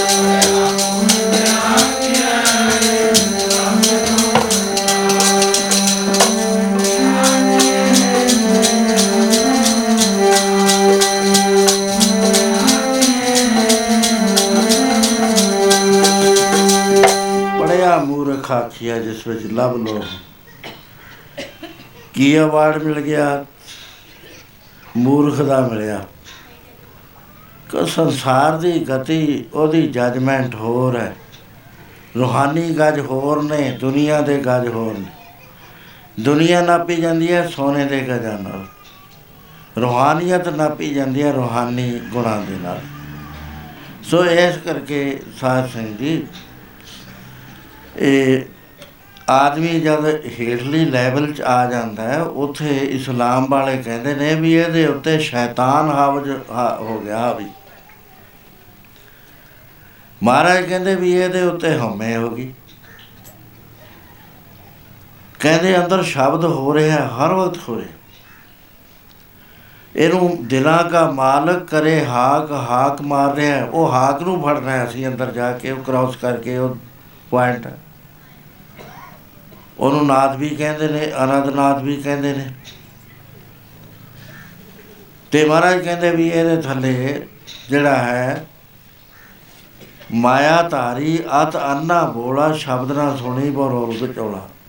ਅਤੀ ਐਕਸਟ੍ਰੀਮ ਤੱਕ ਅੰਨਾ ਤੇ ਬੋਲਾ ਹੋ ਗਿਆ। ਉਹ ਵਿਚਾਲੇ ਜਿਹੜਾ ਸੀ ਨਾ ਬੈਡ ਕੰਡਕਟਰ ਆ ਗਿਆ। ਆ ਬਿਜਲੀ ਵੀ ਨਹੀਂ ਲੰਘ ਸਕਦੀ ਬੈਡ ਕੰਡਕਟਰ ਚੋਂ। ਆਹ ਹਾਲ ਸਾਡੇ ਮਾਈਂਡ ਦਾ ਹੈ, ਜਦੋਂ ਹੇਰਲੀ ਅਵਸਥਾ 'ਚ ਆਦਮੀ ਆ ਜਾਂਦਾ ਹੈ, ਵਿਚਾਰ ਗੁੰਮ ਹੋ ਜਾਂਦੀ ਹੈ ਲਾਈਟ ਖਤਮ ਹੋ ਜਾਂਦੀ ਹੈ। ਫਿਰ ਪਾਪਾ ਨਾਲ ਪਿਆਰ ਪੈ ਜਾਂਦਾ ਹੈ। ਪਾਪ ਬੁਰਾ, ਪਾਪੀ ਕੋ ਪਿਆਰ। ਸੋ ਉਹਦੀ ਮੈਂ ਪਿਛਲੀ ਵਾਰੀ ਬੜੀ ਲੰਮੀ ਚੌੜੀ ਵਿਆਖਿਆ ਕਰੀ ਸੀ। ਤੇ ਕਦੇ ਕਦੇ ਉਸ ਬੀਬੀ ਦੇ ਮਨ 'ਚ ਖਿਆਲ ਆ ਜਾਂਦਾ ਸੀ ਕਿ ਮਨਾ ਕਿਹਾ ਜਾ ਕੰਮ ਤੈ ਕਰ ਲਿਆ।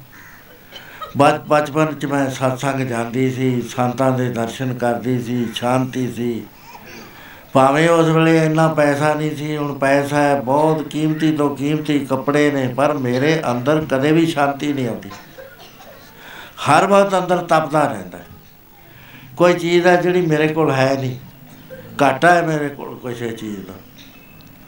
ਮਹਾਰਾਜ ਕਹਿੰਦੇ, ਉਹ ਚੀਜ਼ ਦਾ ਪਰਮੇ ਪਿਆਰਿਓ, ਨਾਮ ਹੁੰਦਾ ਹੈ, ਬਿਨ ਹਰ ਨਾਮ ਨਾਲ ਸ਼ਾਂਤ ਹੋਏ ਕਿਤ ਬਿਦਮੰਤੀ ਜੋ ਸੁਖ ਕੋ ਚਾਹੇ ਸਦਾ ਜੇ ਤੂੰ ਚਾਹਣਾ ਨਾ ਵੀ ਮੈਨੂੰ ਅਨਬ੍ਰੇਕੇਬਲ ਸੁੱਖ ਮਿਲ ਜਾਵੇ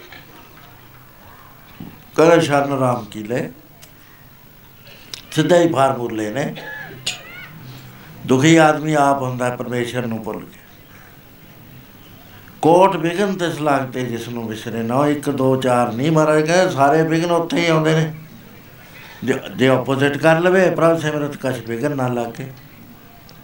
ਜੇ ਵਾਹਿਗੁਰੂ ਯਾਦ ਚ ਬਸ ਗਿਆ ਵਿਗਨ ਖਤਮ। ਨਾ ਕੋਈ ਗ੍ਰਹਿ ਉਹਦੇ ਤੇ ਅਸਰ ਕਰ ਸਕੇ। ਅਸੀਂ ਕਹਿ ਦਿੰਦੇ ਜੀ, ਅਸੀਂ ਤਾਂ ਸਿੱਖਾਂ ਦੀ, ਅਸੀਂ ਤਾਂ ਗ੍ਰਹਿ ਗੁਰੂਆਂ ਨੂੰ ਮੰਨਦੇ।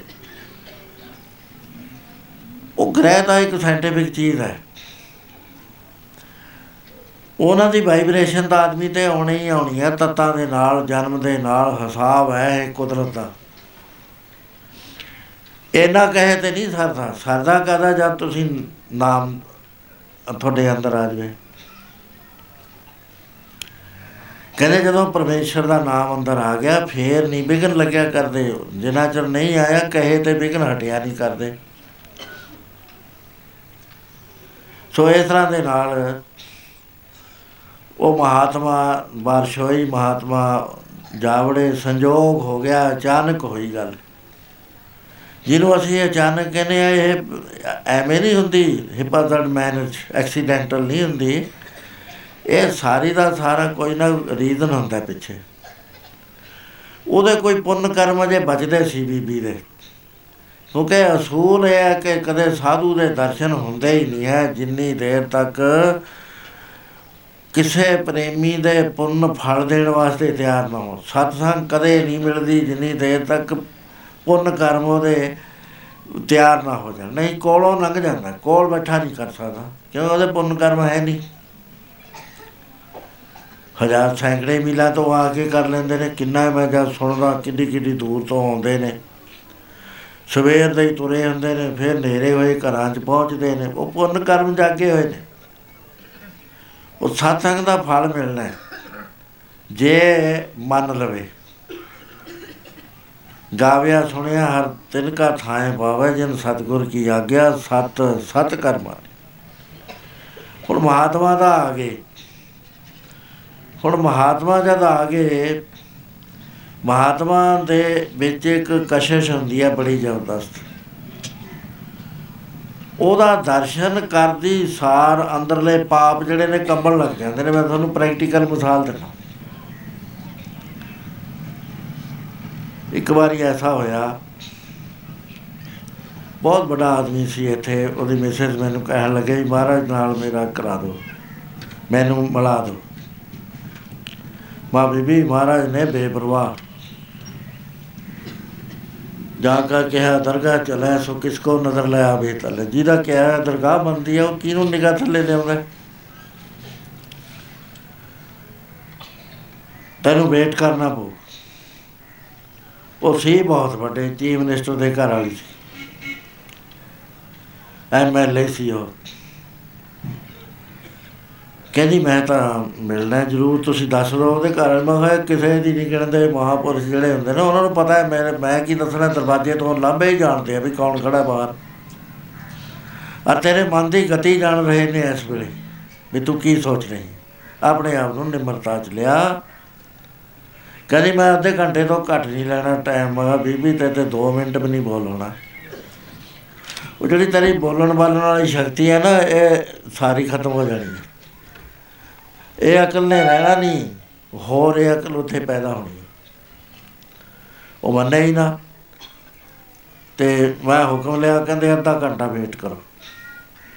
ਦਰਵਾਜ਼ੇ ਤੇ ਇੱਕ ਨੰਬਰ ਤੇ ਖੜ ਗਈ, ਮੈਂ ਵੀ ਖੜਾ ਮੇਰੇ ਮਨ 'ਚ ਵੀ ਮੈਂ ਇਹ ਅੱਜ ਆਈ ਆ ਮਹਾਂਪੁਰਸ਼ਾਂ ਦੇ ਦਰਸ਼ਨ ਕਰਨ। ਸਾਡੇ ਲੋਕਾਂ ਨੂੰ ਵੀ ਹੁੰਦਾ ਵੀ ਚੀਫ ਮਿਨਿਸਟਰ ਦੇ ਘਰੋਂ ਆਇਆ ਜੀ ਕੁਝ ਥੋੜਾ ਸਹੀ ਹੋ ਜੇ, ਮੁੜ ਕੇ ਆਉਣ ਲੱਗ ਜਾਵੇ ਆਪਣਾ ਆਪਣੇ ਹੇਤ ਹੁੰਦਾ ਹੈ ਹਰੇਕ ਦਾ। ਮੇਰੇ ਮਨ 'ਚ ਵੀ ਆਵੇ ਵੀ ਦਰਸ਼ਨ ਮਹਾਰਾਜ ਦੇ ਛੇਤੀ ਹੋ ਜਾਣ। ਉਹਨਾਂ ਕਿਹਾ ਅੱਧਾ ਘੰਟਾ ਨਹੀਂ। ਮੈਂ ਦੱਸਿਆ ਜੀ ਮਹਾਰਾਜ ਉਹਨਾਂ ਦੇ ਘਰੋਂ ਆਏ ਨੇ। ਕਹਿੰਦੇ ਕੋਈ ਆਵੇ ਜਦ ਤੁਹਾਨੂੰ ਕਹਿਤਾ ਵੀ ਅੱਧਾ ਘੰਟਾ ਨਹੀਂ ਆਉਣਾ ਅੰਦਰ। ਉਹ ਖੜੇ ਖੜੇ ਜਦ 5-7 ਮਿੰਟ ਰਹਿ ਗਏ ਪਸੀਨਾ ਆਉਣ ਲੱਗ ਗਿਆ। ਉਹਨੂੰ ਸਰਦੀ ਦਾ ਮਹੀਨਾ ਸੀ। ਮੱਥੇ ਤੇ ਰੁਮਾਲ ਭੇਜ ਗਿਆ। ਮੈਂ ਕਿਹਾ, ਕੀ ਗੱਲ ਬੀਬੀ? ਕਹੀਂ ਪਤਾ ਨਹੀਂ ਮੇਰੇ ਪਸੀਨਾ ਆਈ ਜਾਂਦਾ ਮੈਂ ਕਿਹਾ, ਤੈਨੂੰ ਮੈਂ ਦੱਸਾਂ ਗੱਲ ਤੇਰੇ ਪਾਪ ਨੱਠ ਰਹੇ ਨੇ। ਉਹ ਛੱਡ ਛੱਡ ਕੇ ਦੌੜ ਰਹੇ ਨੇ ਤੈਨੂੰ ਕਲੀਅਰ ਕਰ ਰਹੇ ਨੇ। ਇਹ ਕਿਰਿਆ ਅੰਦਰੋਂ ਹੀ ਹੋ ਰਹੀ ਆ ਮਹਾਂਪੁਰਸ਼ਾਂ ਵੱਲੋਂ। ਤੈਂ ਜਦ ਉੱਥੇ ਜਾਣਾ ਪੂਰੀ ਪਿਉਰੀਫਾਈਡ ਹੋ ਜਾਣਾ ਤਾਂ ਜਾਂਦੀ ਸਾਰ। ਉਹ ਜਦ ਫੇਰ ਕਹਿੰਦੀ ਅਸੀਂ ਇੰਨੇ ਪਾਪ ਤਾਂ ਨਹੀਂ ਕਰਦੇ ਇਹ ਤਾਂ ਅਖਬਾਰਾਂ ਵਾਲੇ ਰੌਲਾ ਪਾਈ ਜਾਂਦੇ ਮੈਂ ਕਿਹਾ ਕੀ ਪਤਾ ਬੀਬੀ ਅਜੇ ਪਾਪ ਹੋ ਜਾਇਆ ਕਰਦੇ ਨੇ। ਸਾਡਾ ਤਾਂ ਜੀਵਨ ਨੇ ਪਾਪ, ਸਭ ਤੋਂ ਵੱਡਾ ਜਿਹੜਾ ਪਾਪ ਹੈ ਦੁਨੀਆ ਦੇ ਵਿੱਚ। ਉਹ ਹੈ ਆਤਮਘਾਤ ਦਾ ਮੈਂ ਕਿਹਾ, ਕ- ਆਤਮਘਾਤੀ ਹੈ ਕੌਣ? ਮਹਾਰਾਜ ਕਹਿੰਦੇ, ਨਾਮ ਨਾ ਜਪੇ, ਸੇ ਆਤਮਘਾਤੀ ਹੁਣ ਇਹ ਤੋਂ ਬੜਾ ਤਾਂ ਪਾਪ ਹੈ ਨਹੀਂ, ਆਪਾਂ ਨਾਮ ਜਪਦੇ ਨਹੀਂ, ਆਤਮਾ ਦਾ ਘਾਤ ਕਰੀ ਜਾਂਦੇ ਆ ਉਹ ਜਦ 2 ਮਿੰਟ ਰਹਿ ਗਏ, ਮੈਂ ਹੁਣ ਤੁਸੀਂ ਟਾਈਮ ਕਿੰਨਾ ਲੈਣਾ ਹੈ? ਕਹਿੰਦੀ, ਮੈਨੂੰ ਤਾਂ ਪਤਾ ਨਹੀਂ ਲੱਗਦਾ, ਮੈਂ ਗੱਲ ਕੀ ਕਰੂੰਗਾ ਜਦ ਮੈਂ ਦਰਵਾਜ਼ਾ ਖੋਲ੍ਹਣਾ ਨਾ, ਤੇ ਇੱਥੇ ਇੱਕ ਗੱਲ ਵੀ ਨਹੀਂ ਹੋਣੀ। ਉਹ ਜਦ ਮੈਂ ਦਰਵਾਜ਼ਾ ਖੋਲ੍ਹਿਆ, ਮੇਰੀ ਬਾਹ ਫੜ ਲਈ ਉਹਨੇ। ਕਹੀ ਠਹਿਰ ਠਹਿਰ ਜਰਾ। ਰੁਮਾਲ ਲਿਆ, ਮੂੰਹ ਆ ਪਸੀਨਾ ਸਾਫ਼ ਕਰਿਆ ਤੇ ਚਲੀ ਗਈ। ਜਾ ਕੇ ਇੱਕਦਮ ਚਰਨਾਂ ਤੇ ਬੈ ਕੇ ਰੋਣ ਲੱਗੀ ਮਹਾਰਾਜ ਕਹਿੰਦੇ, ਬੀਬਾ, ਬਚਨ ਕਰੋ।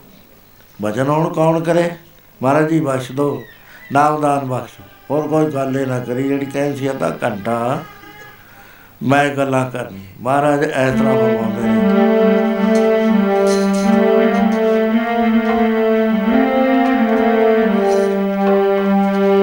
ਸਾਹਿਬ ਚਿਤ ਆਉਂਦਾ ਹੈ, ਸੰਤਾਂ ਦੇ ਦਰਸ਼ਨ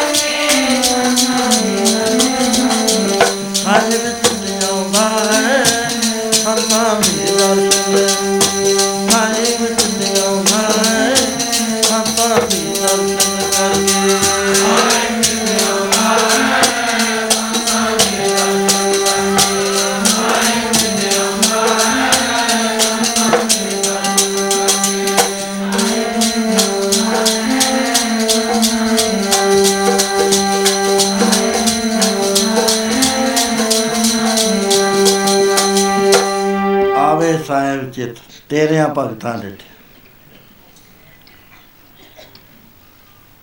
ਸਾਧ ਕੈ ਦਰਸ਼ਨ ਨਹੀਂ ਕਿਛ ਕਾਲ ਦਰਸ਼ਨ ਭੇਟਤ ਹੋਤ ਨੇ। ਉਹ ਕੁਦਰਤੀ ਤੌਰ ਤੇ ਆ ਦੀਵੇ ਦੇ ਕੋਲ ਜਾਮੋ, ਲਾਈਟ ਹੈ 1000 ਵਾਟ ਦਾ ਬਲਬ ਜਲਦਾ, ਰੋਸ਼ਨੀ ਆਉਣੀ ਓ ਆਉਣੀ ਹੈ। ਕਿਉਂਕਿ ਹਨੇਰੇ ਵਿੱਚੋਂ ਨਿਕਲਿਆ। ਹਰ ਵਕਤ ਉਹਨਾਂ ਦੇ ਅੰਦਰੋਂ ਨਾਮ ਦੀ ਵਾਈਬ੍ਰੇਸ਼ਨ ਹੁੰਦੀ ਰਹਿੰਦੀ ਹੈ। ਕਰੰਟ ਚੱਲਦੀ ਰਹਿੰਦੀ ਹੈ, ਬਾਹਰ ਫਲੋ ਚੱਲਦਾ ਸਰੀਰ ਚੋਂ। ਹੁਣ ਇਹ ਇਹਦੇ ਤੇ ਵੀ ਬਹੁਤ ਪ੍ਰੇਮੀ ਕਹਿਣਗੇ ਵੀ ਇਹ ਹੁੰਦਾ ਕਿਵੇਂ ਆ? ਉਹ ਮੈਂ ਤੁਹਾਨੂੰ ਦੱਸਦਾ ਸਾਡੇ ਅੰਦਰ ਸਾਰੇ ਬ੍ਰਹਮੰਡ ਦੀ ਜੋ એનર્ਜੀ ਹੈ ਨਾ, ਕੁੱਲ ਦੀ ਜਿੰਨਾ ਕੁਝ ਵੀ ਹੈ, ਉਹਦੇ ਨਾਲ ਸਾਡਾ ਕਨੈਕਸ਼ਨ ਜੁੜਿਆ ਹੋਇਆ ਹੈ। ਦਸਵੇਂ ਦਵਾਰ ਦੇ ਅੰਦਰ ਪਰਮੇਸ਼ਰ ਦਾ ਵਾਸ ਹੈ। ਉਹਦਾ ਆਪਣਾ ਥਾਂ ਹੈ, ਆਪਣਾ ਸੈਟ ਹੈ, ਆਪਣੇ ਵਾਸਤੇ ਉਹ ਰਾਖਵੀਂ ਥਾਂ ਹੈ। ਕਾਇਆ ਨਗਰ ਨਗਰ ਗੜ ਅੰਦਰ, ਸਾਚਾ ਵਾਸਾ ਪੁਰ ਗਗਨੰਦਰ ਗਗਨੰਦਰ ਕਹਿੰਦੇ ਨੇ ਦਸਵੇਂ ਦਵਾਰ ਨੂੰ। ਆਸਰ ਥਾਨ ਸਦਾ ਨਰਮਾਇ ਬਹੁਤ ਹੀ ਨਿਰਮਲ ਥਾਂ ਹੈ ਆਪੇ ਆਪ ਪਾਇੰਦਾ ਬੈਗਰੂ ਨੇ ਆਪਣੇ ਵਾਸਤੇ ਆਪ ਪਾਈ ਹੈ। ਹੁਣ ਬੈਗਰੂ ਜਿੱਥੇ ਹੈ, ਉੱਥੇ ਟੋਟਲ એનર્ਜੀ ਹੈ। ਉਹ ਸੰਤ ਜਿਹੜੇ ਨੇ, ਉਹ ਹੇਰਲੇ ਪਾਸੇ ਉਹ ਜਾ ਕੇ ਉਹ એનર્ਜੀ ਦੇ ਨਾਲ ਕਨੈਕਸ਼ਨ ਜੋੜ ਲੈਂਦੇ ਨੇ। ਉਹਨਾਂ ਨੂੰ ਭੁੱਲਦਾ ਨਹੀਂ ਕਦੇ ਵੀ ਵਾਹਿਗੁਰੂ ਨਾ ਡੇ ਨਾ ਨਾਈਟ ਸੰਤ ਕਹਿੰਦੇ ਉਹਨੂੰ ਨੇ ਜਿਨ੍ਹਾਂ ਸਾਸ ਗਰਾਸ ਨਾ ਬਿਸਰੈ, ਹਰ ਨਾਮਾ ਮਨ ਮੰਤ ਤਨ ਸੇਈ ਨਾਨਕਾ, ਪੂਰਨ ਸੇਈ ਸੰਤ। ਸੰਤ ਉਸੇ ਸਰੀਰ ਨੂੰ ਆਖਿਆ ਜਾਂਦਾ, ਜਿਹਦੇ ਕਨੈਕਸ਼ਨ ਜੁੜ ਗਿਆ ਉਸ ਦੇ ਨਾਲ ਵਾਹਿਗੁਰੂ ਨਾਲ, ਪਿਆਰ ਦੇ ਨਾਲ। ਹੁਣ ਉਹਦੇ ਨਾਲ ਕੀ ਹੋਏਗਾ? ਉਹਦਾ ਕਨੈਕਸ਼ਨ ਜਿਹੜਾ ਹੈ, ਜਦ ਜੁੜਿਆ ਤਾਂ ਜਿਹੜਾ ਸੰਤ ਦੇ ਵਿੱਚ ਸੰਤ ਪੁਣਾ, ਵੱਖਰਾ ਪੁਣ ਸੀ, ਉਹਨੂੰ ਆਪਣੇ ਨਾਲ ਮਿਲਾ ਲੈਂਦਾ। ਹੁਣ ਮਹਾਰਾਜ ਕਹਿੰਦੇ ਉਹ ਆਪਣੇ ਨਾਲ ਮਿਲ ਕੇ ਉਹ ਕੀ ਬਣ ਜਾਂਦਾ? ਕਹਿੰਦੇ ਸੰਤ ਅਨੰਤ ਹੈ ਨਹੀਂ ਅੰਤਰ। ਸੰਤ ਤੇ ਰੱਬ ਦਾ ਕੋਈ ਭੇਦ ਨਹੀਂ ਰਹਿੰਦਾ। ਆਤਮ ਰਸ ਜੇ ਜਾਣੀ ਸੋ ਹੈ ਖਾਲਸ ਦੇ। ਪ੍ਰਭ ਮੈਂ, ਮੋਹ ਮੈਂ, ਤਾਸ ਮੈਂ ਰੰਚ ਨਹੀਂ ਤੇ। ਮਹਾਰਾਜ ਕਹਿੰਦੇ ਜਿਹਦਾ ਕਨੈਕਸ਼ਨ ਟੁੱਟ ਗਿਆ ਨਾ, ਮੇਰੇ ਵਿੱਚ ਤੇ ਉਸ ਖਾਲਸੇ 'ਚ ਤੇ ਵੈਗਰੂ 'ਚ ਰੰਚ ਮਾਤਰ ਵੀ ਭੇਦ ਨਹੀਂ ਰਹਿੰਦਾ। ਹੁਣ ਉਹ ਜਦ ਜਿਹੜੀ ਉਥੋਂ ਸੁਪਰ એનર્ਜੀ ਦੀਆਂ ਵੇਵਸ ਚੱਲ ਰਹੀਆਂ ਨੇ, ਉਹ ਸਾਰੀ ਬਾਡੀ 'ਚ ਆ ਜਾਂਦੀਆਂ ਸੰਤਾਂ ਦੇ। ਜਿੱਥੇ ਉਹ ਚਰਨ ਧਰਦਾ ਹੈ, ਉਹ ਧੂੜ ਜਿਹੜੀ ਹੈ ਪਵਿੱਤਰ ਹੋ ਜਾਂਦੀ ਉਹਨੂੰ ਦੇਵਤਾ ਲੋਕ ਮੰਗਦੇ ਨੇ। ਗੰਗਾ, ਜਮਨਾ, ਗਦਾਵਰੀ, ਸਰੁਸਤੀ, ਤੇ ਕਰੇ ਉਦਮ ਧੂਰ, ਸਾਧੂ ਕੀ ਤਾਈ ਕਿਉਂ ਕਿਲਬਿਕ ਮੈਲ ਭਰੇ ਪਰੇ ਅਮਰੇ ਵਿੱਚ? ਹਮਰੀ ਮੈਲ ਸਾਧੂ ਕੀ ਧੂਰ ਖਵਾਈ?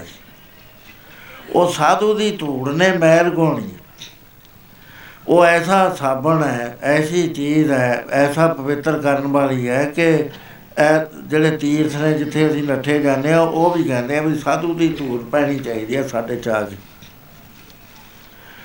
ਇਹ ਸਾਰੀ ਸਾਇੰਟਿਫਿਕ ਬਾਤ ਹੈ, ਐਵੇਂ ਨਹੀਂ ਹੈ ਸੋ ਉਹ ਸੰਤ ਦਾ ਜਦ ਦਰਸ਼ਨ ਹੁੰਦਾ ਹੈ, ਸੰਤ ਦੇ ਦਰਸ਼ਨ ਦੇ ਵਿੱਚ ਨਾ ਸੰਤ ਦੇ ਦੁਆਲੇ ਔਰਾ ਹੁੰਦਾ ਹੈ। ਜਿੰਨਾ ਨਾਮ ਜਦ ਜਪੇਗਾ ਉਹਨਾਂ ਔਰਾ ਮਜ਼ਬੂਤ ਹੋਏਗਾ। ਕਿਸੇ ਦਾ ਸਤਸੰਗ ਦੇ ਮਾਹੌਲ ਤੱਕ ਰਹਿੰਦਾ ਕਿਸੇ ਦਾ ਉਦੋਂ ਵੱਡਾ ਹੁੰਦਾ ਕਿਸੇ ਦਾ ਮੀਲਾਂ ਤੱਕ ਹੁੰਦਾ ਕਿਸੇ ਦਾ ਪੂਰੇ ਦੇਸ਼ ਨੂੰ ਸਾਂਭ ਲੈਂਦਾ ਰੌਣਕਾਂ ਹੀ ਰੌਣਕਾਂ ਲੱਗ ਜਾਂਦੀਆਂ ਜਦ ਸਾਧੂ ਹੁੰਦਾ, ਗੁਰੂ ਦਸਵੇਂ ਪਾਤਸ਼ਾਹ ਮਹਾਰਾਜ ਜਦੋਂ ਪ੍ਰਗਟ ਹੋਏ ਸੰਸਾਰ ਤੇ, ਤਾਂ ਇੱਕ ਪੀਰ ਸਮਾਧੀ 'ਚ ਬੈਠਾ। ਕੀ ਦੇਖਦਾ ਵੀ ਇੰਨਾ ਪ੍ਰਕਾਸ਼ ਹੋ ਗਿਆ ਵੀ ਚੱਲਿਆ ਹੀ ਨਹੀਂ ਜਾਂਦਾ। ਇੰਨਾ ਪ੍ਰਕਾਸ਼। ਦੇਖਣਾ ਸ਼ੁਰੂ ਕਰਤਾ ਟੋਲ ਆਉਣ ਲੱਗ ਗਿਆ। ਦੇਖ ਲਿਆ ਬਈ ਪਟਣੇ ਸਾਹ ਫਲਾਣੇ ਘਰ ਦੇ ਵਿੱਚ ਉਹ ਪ੍ਰਕਾਸ਼ ਆ ਕੇ ਬਾਡੀ ਸੈਂਟਰ ਹੈ ਉਹਨੇ ਕਿਹਾ ਵੀ ਅੱਜ ਨਮਾਜ਼ ਮਗਰਬ ਨੂੰ ਨਹੀਂ ਹੋਏਗੀ, ਮਸ਼ਰਕ ਨੂੰ ਪੜੀ ਜਾਏਗੀ। ਜਦੋਂ ਮਸ਼ਰਕ ਨੂੰ, ਚੜ੍ਹਦੇ ਵੱਲ ਫਰਾਨ ਹੋ ਗਏ ਸਾਰੇ ਮਰੀਜ਼। ਪੀਰ ਦਾ ਹੁਕਮ ਮੰਨਣਾ ਹੀ ਸੀ। ਨਮਾਜ਼ ਪੜ੍ਹੀ ਜਦੋਂ ਸੂਰਜ ਨਿਕਲਦਾ ਹੈ। ਪੁੱਛਿਆ ਜੀ ਮਰੀਦਾਂ ਨੇ ਕਿ ਪੀਰ ਜੀ ਨਮਾਜ਼ ਦਾ ਤਾਂ ਅਸੂਲ ਹੈ ਕਿ ਹਮੇਸ਼ਾ ਮਗਰਬ ਨੂੰ ਪੜ੍ਹੀ ਜਾਂਦੀ ਹੈ। ਤੇ ਤੁਸੀਂ ਮਸ਼ਰਕ ਨੂੰ ਪੜ੍ਹੀ ਹੈ ਚੜ੍ਹਦੇ ਨੂੰ ਪੜ੍ਹੀ ਹੈ। ਉਹ ਕਹਿੰਦੇ ਪਿਆਰਿਓ ਅੱਜ ਅੱਲਾ ਦਾ ਨੂਰ ਇੱਥੇ ਵਾਰਦ ਹੋਇਆ ਦਾਖਲ ਹੋਇਆ ਹੈ ਬ੍ਰਹਮੰਡ ਦੇ ਅੰਦਰ। ਔਰ ਮੈਂ ਉਹ ਸਰੀਰ ਵੀ ਦੇਖ ਲਿਆ। ਉਹ ਥਾਂ ਵੀ ਦੇਖ ਲਿਆ। ਹੁਣ ਤਿਆਰੀ ਕਰੋ, ਆਪਾਂ ਹੌਲੇ ਹੌਲੇ ਹੌਲੇ ਹੌਲੇ ਚਲਦੇ ਚਲਦੇ ਉਥੇ ਸਜਦਾ ਕਰਕੇ ਆਉਣਾ ਹੈ ਉਸ ਨੂਰ ਨੂੰ। ਉਹ ਨੂਰ ਆ ਗਿਆ, ਸੁਰਤੀਆਂ ਲੱਗਣੀਆਂ ਸ਼ੁਰੂ ਹੋ ਗਿਆ ਸਾਰਿਆਂ ਦੀਆਂ। ਸਭ ਦੀ ਸੁਰਤੀ ਅੱਜ ਲੱਗੀ ਹੈ। ਉਥੇ ਪਹੁੰਚਦਾ ਹੈ। ਤਿੰਨ ਦਿਨ ਬੈਠਾ ਰਿਹਾ, ਦਰਸ਼ਨ ਨਹੀਂ ਹੋਏ। ਤਿੰਨ ਦਿਨ ਭੁੱਖਾ ਤੇ ਆਇਆ, ਕਹਿੰਦਾ ਮੈਂ ਖਾਣਾ ਨਹੀਂ, ਨਾ ਮਰੀਦਾਂ ਨੇ ਖਾਧਾ, ਨਾ ਉਹਨਾਂ ਨੇ ਖਾਧਾ। ਅਖੀਰ ਮਹਾਰਾਜ ਜੀ ਦੇ ਦਰਸ਼ਨ ਕਰੇ। ਮੇਰਾ ਦੱਸਣ ਤੋਂ ਭਾਵ ਇਹ ਹੈ ਕਿ ਇਹ ਇਫੈਕਟ ਹੁੰਦੇ ਨੇ ਸਾਰੇ ਗੁਪਤ ਦੁਨੀਆ ਦੇ ਅੰਦਰ। ਜਿਨ੍ਹਾਂ ਨੂੰ ਨਿਗਾ ਪਰਮੇਸ਼ਰ ਨੇ ਦਿੱਤੀ ਹੈ ਉਹਨਾਂ ਨੂੰ ਪਤਾ ਲੱਗ ਜਾਂਦਾ। ਸੋ ਮੈਂ ਇਹ ਬੇਨਤੀ ਕਰਦਾ ਸੀ ਕਿ ਆਵੇ ਸਾਹਿਬ ਜੀ ਤੇ ਤੇਰਿਆਂ ਭਗਤਾਂ ਦੇ ਪਟਿਆਲੇ ਮਹਾਰਾਜ ਜੀ ਆ ਗਏ ਦਵਲਾਨ ਬਹੁਤ ਗੱਲਾਂ ਹੋਈਆਂ, ਸਾਰੀਆਂ ਨਹੀਂ ਦੱਸੀਆਂ ਜਾਂਦੀਆਂ ਹੁੰਦੀਆਂ। ਉਥੋਂ ਸਾਰਿਆਂ ਤੋਂ ਪਹਿਲਾਂ ਮੈਂ ਗਿਆ, ਜਿੱਥੇ ਹੁਣ ਦੀਵਾਨ ਲੱਗੇ ਹੋਏ ਨੇ ਸੈਣੀ ਮਾਜਰੇ। ਉਹ ਕੋਲ ਹੀ ਹੈ ਉੱਥੇ ਇੱਕ ਬਾਗ ਹੈ ਮੈਂ ਕਿਹਾ ਬਾਗ 'ਚ ਚੱਲਦੇ ਆ ਬੀਬੀ ਜੀ ਨਾਲ ਸੀ। ਉੱਥੇ ਅਸੀਂ ਉਤਰੇ, ਮੈਂ ਕਿਹਾ ਬਾਗ 'ਚ ਤਾਂ ਕੀ ਜਾਣਾ ਹੈ, ਇਧਰਲੇ ਪਾਸੇ ਨੂੰ ਚੱਲਦੇ ਆ ਉਹ ਦੂਸਰੇ ਪਾਸੇ ਨੂੰ ਤੁਰ ਪਏ ਤੁਰਦੇ ਤੁਰਦੇ ਗਾਂ ਜਾ ਕੇ ਇੱਕ ਆ ਗਿਆ ਸੁੰਨਾ ਜਿਹਾ ਥਾਂ ਸੀ ਉੱਥੇ। ਦਰਖਤ ਖੜੇ ਸੀ, ਬਹੁਤ ਸਾਰੇ ਟੱਕ ਖੜੇ ਸੀ, ਕੇਂਦੂ ਖੜੇ ਸੀ। ਉਹ ਇੱਕ ਕੇਂਦੂ ਦੀ ਸੰਘਣੀ ਦੀ ਛਾਂ ਦੇ ਕੇ ਬਹਿ ਗਏ, ਗਰਮੀ ਦਾ ਮਹੀਨਾ, ਜੇਠ ਦਾ ਮਹੀਨਾ। ਉੱਥੇ ਬੈਠੇ ਰਹੇ ਸਾਰਾ ਦੁਪਹਿਰਾ। 4 ਵਜ ਗਏ, ਮੈਂ ਕਿਹਾ ਵੀ ਇਧਰਲੇ ਪਾਸੇ ਉਹ ਪਤਾ ਨਹੀਂ ਕੀ ਆ, ਦੇਖੀਏ, ਉਹ ਖਿੱਚਦੀ ਪਈ ਜਾਵੇ। ਉਹ ਜਦੋਂ ਅਸੀਂ ਤੁਰੇ ਤਾਂ ਬੜਾ ਉੱਥੇ ਸ਼ੋਰਾ ਹੀ ਸ਼ੋਰਾ ਸ਼ੋਰਾ ਹੀ ਸ਼ੋਰਾ ਕਿਤੇ ਕਿਤੇ ਆਇਆ ਸ਼ੋਰਾ। ਬੂਟ ਭਰ ਕੇ ਸ਼ੋਰੇ ਨਾਲ। ਅੱਗੇ ਗਏ ਤਾਂ ਤੰਬੂ ਲੱਗਿਆ ਹੋਇਆ ਗਰਮੀ 'ਚ। ਮੈਂ ਕਿਸੇ ਨੇ ਤੰਬੂ ਲਾਇਆ ਹੋਇਆ। ਤੇ ਫਿਰ ਮੈਂ ਦੇਖਿਆ ਵੀ ਰੱਸੀ ਦੇ ਉੱਤੇ ਕਸ਼ਹਿਰੇ ਕੋਈ ਇਹ ਤਾਂ ਠੇਕੇਦਾਰ ਤਾਂ ਹੈ ਨਹੀਂ। ਇਹ ਤਾਂ ਕੋਈ ਵੱਡੀ ਰੂਹ ਹੈ ਇੱਥੇ। ਉਹ ਮੈਂ ਜਾ ਕੇ ਉਹਦਾ ਦਰਵਾਜ਼ਾ ਚੁੱਕ, ਜਿਹੜਾ ਸੀ ਚਿਕਦਾ ਲੱਗਿਆ ਹੈ ਮੈਂ ਚੱਕ ਲਿਆ ਹੌਲੀ ਦੇ ਕੇ ਦੇਖਣ ਵਾਸਤੇ। ਮੈਂ ਹੈਰਾਨ ਰਹਿ ਗਿਆ ਕਿ ਮਹਾਰਾਜ ਜੀ ਪਲੰਗ ਦੇ ਉੱਤੇ ਬੈਠੇ ਨੇ। ਉਹ ਜਦ ਚਾਨਣਾ ਹੋਇਆ, ਉਹਨਾਂ ਨੇ ਨੇਤਰ ਖੋਲ ਲੈ ਕਹਿੰਦੇ ਆ ਜਾਓ। ਕਹੇ, ਤੁਸੀਂ ਕਿੱਥੇ ਸੀ? ਮਾ ਮਹਾਰਾਜ, ਦੇਖੋ, ਕੁਦਰਤੀ ਬਾਤ ਹੋਈ ਹੈ। ਤੁਹਾਡੀ ਪ੍ਰੈਜ਼ੈਂਸ ਇੱਥੇ ਸਾਨੂੰ ਖਿੱਚ ਕੇ ਲੈ ਆਈ। ਜਿਵੇਂ ਸੁਗੰਧੀ ਦੇ ਪਿੱਛੇ ਕੋਈ ਚੀਜ਼ ਚੱਲਦੀ ਹੈ, ਉਹ ਆਪਣੇ ਆਪ ਹੀ ਉਹਨੂੰ ਦਿਸ਼ਾ ਲੱਭੀ ਜਾਂਦੀ ਹੈ। ਕੀੜੀ ਨੂੰ ਕੋਈ ਦੱਸਦਾ ਵੀ ਫਲਾਣੇ ਥਾਂ ਦੇ ਉੱਤੇ ਚੀਜ਼ ਪਈ ਹੈ, ਦਿਸ਼ਾ ਲੱਭਦੀ ਹੈ, ਉਹਨੂੰ ਆਪਣੇ ਆਪ ਆਟੋਮੈਟਿਕ ਇਵੇਂ ਜਿਵੇਂ ਬੰਦਗੀ ਕਰਨ ਵਾਲਿਆਂ ਨੂੰ ਪਤਾ ਲੱਗਦਾ ਹੈ, ਬੰਦਗੀ ਕਰਨ ਵੇਲੇ, ਅੰਮ੍ਰਿਤ ਵੇਲੇ ਬੈਠੇ ਨੇ, ਸੁਰਤੀ ਟਿਕਦੀ ਨਹੀਂ, ਜੇ ਕੋਈ ਪੂਰਾ ਮਹਾਪੁਰਸ਼ ਆ ਗਿਆ, ਸਾਰਿਆਂ ਦੀ ਸੁਰਤੀ ਟਿਕ ਜਾਏਗੀ। ਮਹਾਰਾਜ ਜੀ ਵੱਲ ਨੂੰ ਫਿਰ ਅਸੀਂ ਸੰਗਤ ਬਣਾ ਕੇ ਜਾਣਾ। ਮਿਕਸਡ ਸੰਗਤ ਹੁੰਦੀ ਸੀ, ਉਹ ਕੋਈ ਸਾਰੇ ਫੇਥ ਵਾਲੇ ਨਹੀਂ ਸੀ ਹੁੰਦੇ, ਹਰ ਤਰ੍ਹਾਂ ਦੇ ਫੇਥ ਵਾਲੇ। ਜਦੋਂ ਅਸੀਂ ਰੇਲਵੇ ਸਟੇਸ਼ਨ ਤੇ ਜਾ ਕੇ ਟਿਕਟ ਲੈਣਾ, ਪਹਿਲਾਂ ਤਾਂ ਗੱਲਾਂ ਮਾਰਨੀਆਂ, ਮੈਂ ਆ ਪੁੱਛੂ ਆ ਪੁੱਛੂ, ਮੈਂ ਕਿਹਾ ਤੁਸੀਂ ਕਾਗਜ਼ਾਂ ਤੇ ਲਿਖ ਲਓ। ਉਹ ਜਦ ਟ੍ਰੇਨ 'ਚ ਬੈਠ ਕੇ ਟ੍ਰੇਨ ਚੱਲ ਪਈ, ਸਾਰਿਆਂ ਨੇ ਬੰਦ ਹੋ ਜਾਣਾ ਬੁੱਲ ਹਿੱਲਣ ਲੱਗ ਜਾਣੇ ਵੈਗਰੂ ਵੈਗਰੂ ਵੈਗਰੂ ਸੀਗੇ ਭਜਨ ਕਰਨ ਵਾਲੇ ਸਾਰੇ ਫੇਰ ਨਹੀਂ ਸੀ ਬੋਲਦੇ ਤਬਲਾਨ ਤੱਕ। ਮਹਾਰਾਜ ਕੋ ਜਾ ਕੇ ਵੀ ਨਹੀਂ ਸੀ ਬੋਲਦੇ। ਕੇਵਲ ਰੁਖ ਕਰਨ ਦੇ ਨਾਲ ਨਾਮ ਚੱਲ ਪੈਂਦਾ ਸੀ, ਮੰਤਰ ਚੱਲ ਪੈਂਦਾ ਸੀ ਅੰਦਰ। ਸੋ ਇਹ ਇਫੈਕਟ ਹੋਇਆ ਕਰਦਾ ਬੰਦਗੀ ਵਾਲੇ ਸਾਧੂਆਂ ਦਾ ਕਿ ਦੇਖਦੀ ਸਾਰ ਆਵੇ ਸਾਹਿਬ ਜਿਤ ਤੇਰਿਆ ਭਗਤਾ ਡਿਠਿਆ। ਦੇਖਦੀ ਸਾਰ ਹੋ ਜਾਂਦਾ ਸਾਧ ਕੈ ਸੰਗ ਨਹੀਂ ਕੁਛ ਕਾ ਦਰਸ਼ਨ ਪੇਟਤ ਹੋਤ ਨੇ। ਇਹ ਸਭ ਸਾਇੰਟਿਫਿਕ ਚੀਜ਼ਾਂ ਨੇ, ਵਿਚਾਰ ਕਰਨ ਵਾਲੀਆਂ ਹੁੰਦੀਆਂ ਨੇ। ਉਹ ਜਿਸ ਵਕਤ ਜਾ ਕੇ ਖੜੇ ਨਾ, ਮਹਾਪੁਰਖ ਅਚਾਨਚਕ ਦਨਕਾ ਵਾਲੇ ਆਏ ਖਲੋਤਾ, ਉਹਨੂੰ ਇਨਵਾਈਟ ਨਹੀਂ ਸੀ ਕੀਤਾ ਗਿਆ, ਅਚਾਨਕ ਆਇਆ। ਹੁਣ ਉਹਦੇ ਅੰਦਰ ਉਸੇ ਵੇਲੇ ਇੱਕ ਇਨਸਾਨ ਪੈਣ ਲੱਗ ਗਿਆ ਵੀ ਮਹਾਪੁਰਸ਼ ਹੈ। ਮਹਾਪੁਰਸ਼ਾਂ ਦਾ ਖਿਆਲ, ਮਹਾਪੁਰਸ਼ਾਂ ਦਾ ਜਿਹੜਾ ਔਰਾ ਸੀ, ਉਹਨੇ ਪ੍ਰਭਾਵ ਕਰ ਦਿੱਤਾ। ਉਹਦੇ ਪਾਪਾਂ ਦਾ ਜਿਹੜਾ ਥਰ ਸੀ, ਉਹਨੂੰ ਤੋੜਨਾ ਸ਼ੁਰੂ ਕਰਤਾ। ਬ੍ਰੇਕ ਹੋ ਗਿਆ, ਉਹ ਤੇੜਾ ਆ ਗਿਆ ਉਹਦੇ ਵਿੱਚ। ਸੱਚ ਉਸ ਥਾਂ ਦੇ ਉੱਤੇ ਨਜ਼ਰੀ ਆਉਣ ਲੱਗ ਗਿਆ। ਉਹ ਉਤਰੀ ਜਾ ਕੇ ਮਹਾਪੁਰਸ਼ਾਂ ਨੂੰ ਬੇਨਤੀ ਕਰੀ ਕਿ ਮਹਾਪੁਰਸ਼ੋ ਤੁਹਾਡੇ ਵਸਤਰ ਭਿੱਜੇ ਹੋਏ ਨੇ।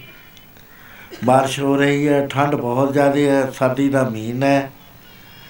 ਕਿਰਪਾ ਕਰੋ ਤੁਸੀਂ ਪਾਪ ਦੇ ਮੰਦਰ ਚ ਆਏ ਹੋ। ਮੇਰਾ ਵੀ ਕੋਈ ਭਲਾ ਸੋਚੋ।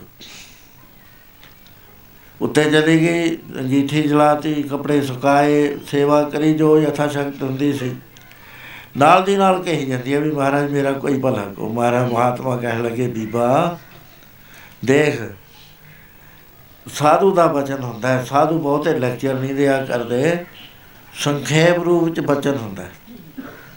ਉਹਦੇ ਵਿੱਚ ਚਾਰ ਅਵਸਥਾ ਹੁੰਦੀਆਂ ਨੇ। ਪਹਿਲਾ ਸਾਧੂ ਦਾ ਬਚਨ ਸੁਣਨਾ ਹੈ। ਸੁਣ ਕੇ ਫਿਰ ਮੰਨ ਲੈਣਾ ਹੈ। ਮੰਨ ਕੇ ਫਿਰ ਕਮਾਈ ਕਰਨੀ ਹੈ। ਕਮਾਈ ਕਰਨ ਤੋਂ ਬਾਅਦ ਜਿਹੜਾ ਉਹਨਾਂ ਨੇ ਦੱਸਿਆ ਉਹ ਚੀਜ਼ ਤੁਹਾਨੂੰ ਲੱਭ ਜਾਣੀ ਹੈ। ਸੁਣਿਆ ਮੰਨਿਆ ਮਨ ਰੱਖਿਆ ਪਾਓ ਦੁੱਖ ਪਰ ਹਰ ਸੁਖ ਕਰ ਲੈ ਸੁਣਨ ਦਾ ਮਹਾਤਮ ਗੁਰੂ ਮਹਾਰਾਜ ਨੇ ਜਪਜੀ ਸਾਹਿਬ ਚ, ਮੰਨਣ ਦਾ ਮਹਾਤਮ ਗੁਰੂ ਸਾਹਿਬ ਨੇ ਜਪਜੀ ਸਾਹਿਬ ਚ, ਚਾਰ ਚਾਰ ਪੌੜੀਆਂ ਦੇ ਵਿੱਚ ਅੰਕਿਤ ਕਰ ਉਸ ਵੇਲੇ ਮਹਾਤਮਾ ਕਹਿਣ ਲੱਗੇ ਕਿ ਬੀਬਾ, ਆਪਣੇ ਆਪ ਨੂੰ ਪਛਾਣ। ਤੂੰ ਕਰਸਤੇ ਪੈ ਗਈ, ਗਲਤ ਕੰਮ ਦੇ ਵਿੱਚ ਪ੍ਰਵਿਰਤ ਹੋ ਗਈ। ਇਹ ਜਿਹੜਾ ਤੈਨੂੰ ਸਰੀਰ ਮਿਲਿਆ ਹੈ ਇਹ ਐਵੇਂ ਨਹੀਂ ਮਿਲਿਆ ਐਕਸੀਡੈਂਟਲ ਇਹਦੀ ਇੰਨੀ ਕੀਮਤ ਹੈ ਤੈਨੂੰ ਪਤਾ ਨਹੀਂ ਹੈ ਕਦਰਦਾਨ ਨਹੀਂ ਹੈ। ਕਦਰਦਾਨਾਂ ਤੋਂ ਬਗੈਰ ਜਿਹੜਾ ਲਾਲ ਹੈ ਕਦੇ ਤੇ ਗਲ ਚ ਪਾਇਆ ਹੁੰਦਾ।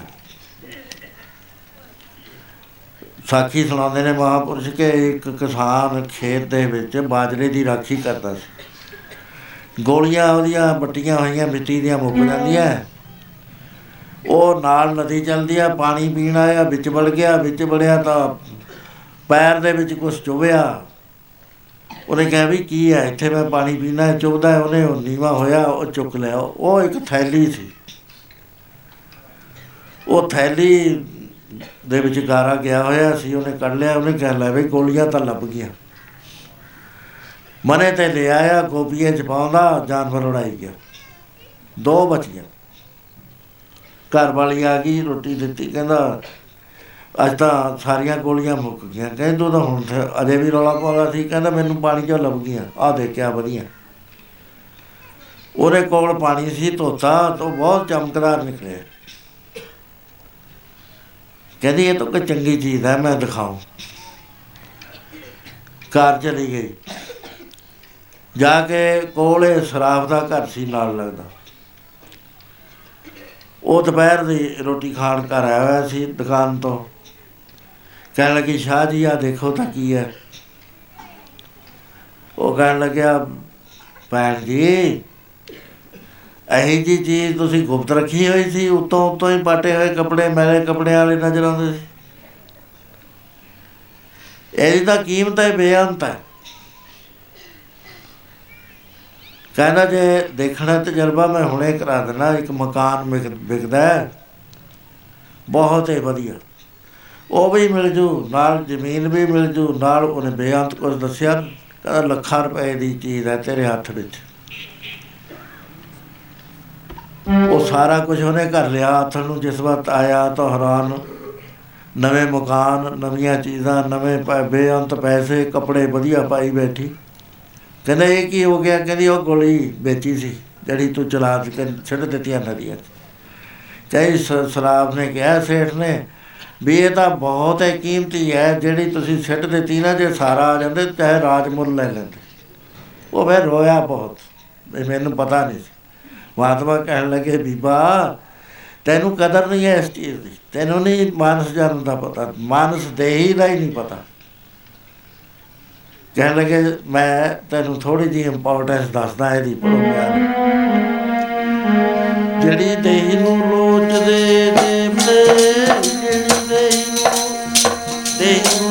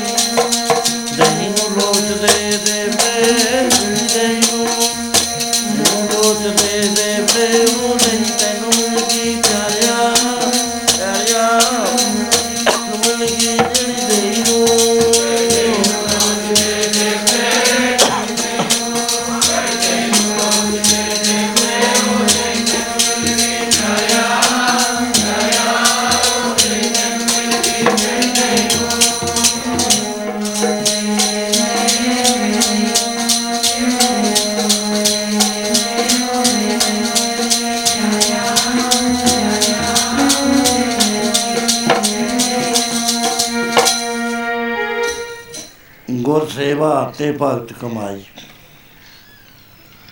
ਬਾਣੀ ਵਿੱਚ ਆਉਂਦਾ ਹੈ ਕਿ ਗੁਰੂ ਦੀ ਸੇਵਾ ਕਰਨ ਵਾਸਤੇ ਤੇ ਭਗਤੀ ਦੀ ਕਮਾਈ ਕਰਨ ਵਾਸਤੇ। ਤਾਵੇ ਮਾਨਸ ਦੇ ਹੀ ਪਾਈ ਤੁਹਾਨੂੰ ਭਗਤੀ ਦਾ ਪਤਾ ਨਹੀਂ ਆ ਮੈਗਜ਼ੀਨ ਜਿਹੜਾ ਐਤਕੀ ਦਾ ਆਇਆ ਹੈ। ਇਹਦੇ 'ਚ ਇੱਕ ਲੇਖ ਪਿਛਲੀ ਵਾਰੀ ਇੱਕ ਲੈਕਚਰ ਸੀਗਾ। ਉਹ ਅੱਧਾ ਜਿਹੜਾ ਉਹ ਇਹਦੇ ਵਿੱਚ ਛਪਿਆ। ਲੰਮਾ ਸੀਗਾ। ਇਹਦੇ ਵਿੱਚ ਤੁਸੀਂ ਚੰਗੀ ਤਰ੍ਹਾਂ ਪੜ੍ਹ ਲਿਓ ਵੀ ਭਗਤ ਕਮਾਈ ਕੀ ਹੁੰਦੀ ਹੈ। ਆਪੇ ਹੀ ਸਮਝ ਪੈ ਜਾਏਗੀ ਨੌ ਤਰ੍ਹਾਂ ਦੀ ਭਗਤੀ ਹੁੰਦੀ ਹੈ। ਬਹੁਤ ਵਿਸਥਾਰ ਨਾਲ ਖੋਲ ਖੋਲ ਕੇ ਦੱਸਿਆ ਵੀ ਭਗਤ ਕਮਾਈ ਹੁੰਦੀ ਕੀ ਹੈ। ਕਹਿੰਦੇ ਗੁਰੂ ਦੀ ਸੇਵਾ ਕਰਨ ਵਾਸਤੇ ਅਤੇ ਕਮਾਈ ਕਰਨ ਵਾਸਤੇ ਤਾਵੇ ਮਨਸ ਦੇ ਹੀ ਭਾਈ ਕੰਡੀਸ਼ਨਲ ਹੈ। ਬਾਕੀਆਂ ਨੂੰ ਜਿਹੜੇ ਸਰੀਰ ਮਿਲਦੇ ਨੇ ਮਹਾਰਾਜ ਕਹਿੰਦੇ ਉਹ 84 ਦੇ ਸਰੀਰ ਨੇ, ਭੋਗ ਜੁਨੀਆਂ ਨੇ। ਉਹਦੇ 'ਚ ਕੋਈ ਤਰੱਕੀ ਨਹੀਂ ਕਰ ਸਕਦਾ, ਇਹਦੇ ਵਿੱਚ ਕਰ ਸਕਦਾ। ਸਿਰਫ ਸਾਰੇ ਬ੍ਰਹਮੰਡ ਦੇ ਵਿੱਚ। ਪ੍ਰਕਿਰਤੀ ਦਾ ਜਿਹੜਾ ਸਭ ਤੋਂ ਉੱਤਮ ਫਲ ਹੈ, ਉਹ ਸਾਨੂੰ ਪ੍ਰਾਪਤ ਹੈ, ਜਿਹਨੂੰ ਮਾਨਸ ਦੇ ਹੀ ਕਹਿੰਦੇ ਨੇ। ਬਾਕੀ ਜਿਹੜੇ ਨੇ, ਕਈ ਜਨਮ ਪਏ ਕੀਟ ਪਤੰਗਾ, ਕਈ ਜਨਮ ਗਜਮੀਨ ਕਰਾਂਗਾ, ਕਈ ਜਨਮ ਪੰਖੀ ਸਰਪ ਹੋਇਓ ਕਈ ਜਨਮ ਹੈਬਰ ਵਿੱਚ joyo ਮਿਲ ਜਗਦੀਸ਼ ਮਿਲਨ ਕੀ ਵਰੀਆ ਚਰੰਕਾਰ ਦੇਸ ਜੈ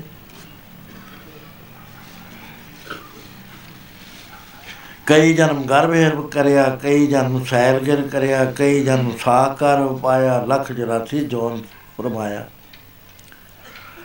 ਇਹ ਫਿਰ ਤੇ ਫਿਰ ਤਾਂ ਬਹੁਤ ਹੈ ਜੋ ਹਾਰਿਓ ਮਾਨਸ ਦੇ ਲਈ।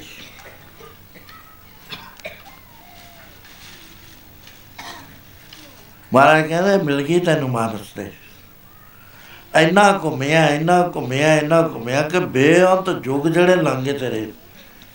ਸਾਨੂੰ ਤਾਂ ਪਤਾ ਨਹੀਂ ਹੈ। ਲੰਘ ਗਏ, ਸਾਨੂੰ ਤਾਂ ਯਕੀਨ ਕਰਨਾ ਪਏਗਾ ਗੁਰੂ ਮਹਾਰਾਜ ਤੇ, ਕਿਉਂਕਿ ਸਾਨੂੰ ਇਸ ਗੱਲ ਦਾ ਪਤਾ ਨਹੀਂ ਹੈ। ਜਿਨ੍ਹਾਂ ਨੂੰ ਪਤਾ ਹੈ ਉਹ ਜਾਣਦੇ ਨੇ। ਸੁਖਦੇਵ ਜਦੋਂ ਜਾਣ ਲੱਗਿਆ, ਤਪੱਸਿਆ ਕਰਨ, ਛੋਟਾ ਜਿਹਾ ਬੱਚਾ ਸੀ। ਵੇਦ ਵਿਆਸ ਜੀ ਨੇ ਕਿਹਾ ਕਿ ਬੇਟਾ ਤੂੰ ਤਾਂ ਅਜੇ ਬੜਾ ਛੋਟਾ ਹੈ। ਕਹਿਣ ਲੱਗਿਆ, ਪਿਤਾ ਜੀ ਹਾਂ ਤਾਂ ਮੈਂ ਛੋਟਾ। ਪਰ ਮੇਰੇ 101 ਜਨਮ ਯਾਦ ਹੈ ਯਾਦਾਸ਼ਤ ਵਿੱਚ। ਵੀ ਮੈਂ ਕਿਵੇਂ, ਕਿਹੜਾ ਕੱਟਿਆ ਕਿਹੜਾ ਕੱਟਿਆ। ਇੱਕ ਜਨਮ ਸੁਣਾਇਆ ਉਹਨੇ, ਵੀ ਮੈਂ ਖੋਤਾ ਸੀਗਾ। ਛੋਟੇ ਦੇ ਉੱਤੇ ਹੀ ਵਜਨ ਲੱਦ ਲਿਆ। ਮਾਲਕ ਮੇਰਾ ਗਰੀਬ ਸੀ, ਮੇਰੀ ਪਿੱਠ ਜਿਹੜੀ ਸੀ ਉਹ ਕਮਰ ਕਵਾਨ ਵਾਂਗੂ ਝੋਕੀ ਲਾਗਾ ਲੱਗ ਗਿਆ। ਉਹ ਕਹਿੰਦਾ, ਸਾਰਾ ਦਿਨ ਕੰਮ ਲੈਂਦਾ ਸੀ, ਰਾਤ ਨੂੰ ਡੰਡਾ ਮਾਰਨਾ, ਰੂੜੀਆਂ ਤੇ ਛੱਡ ਵੱਲ ਨੂੰ ਮੂੰਹ ਕਰ ਦੇਣਾ ਮੈਂ ਭੁੱਖਾ ਹੁੰਦਾ।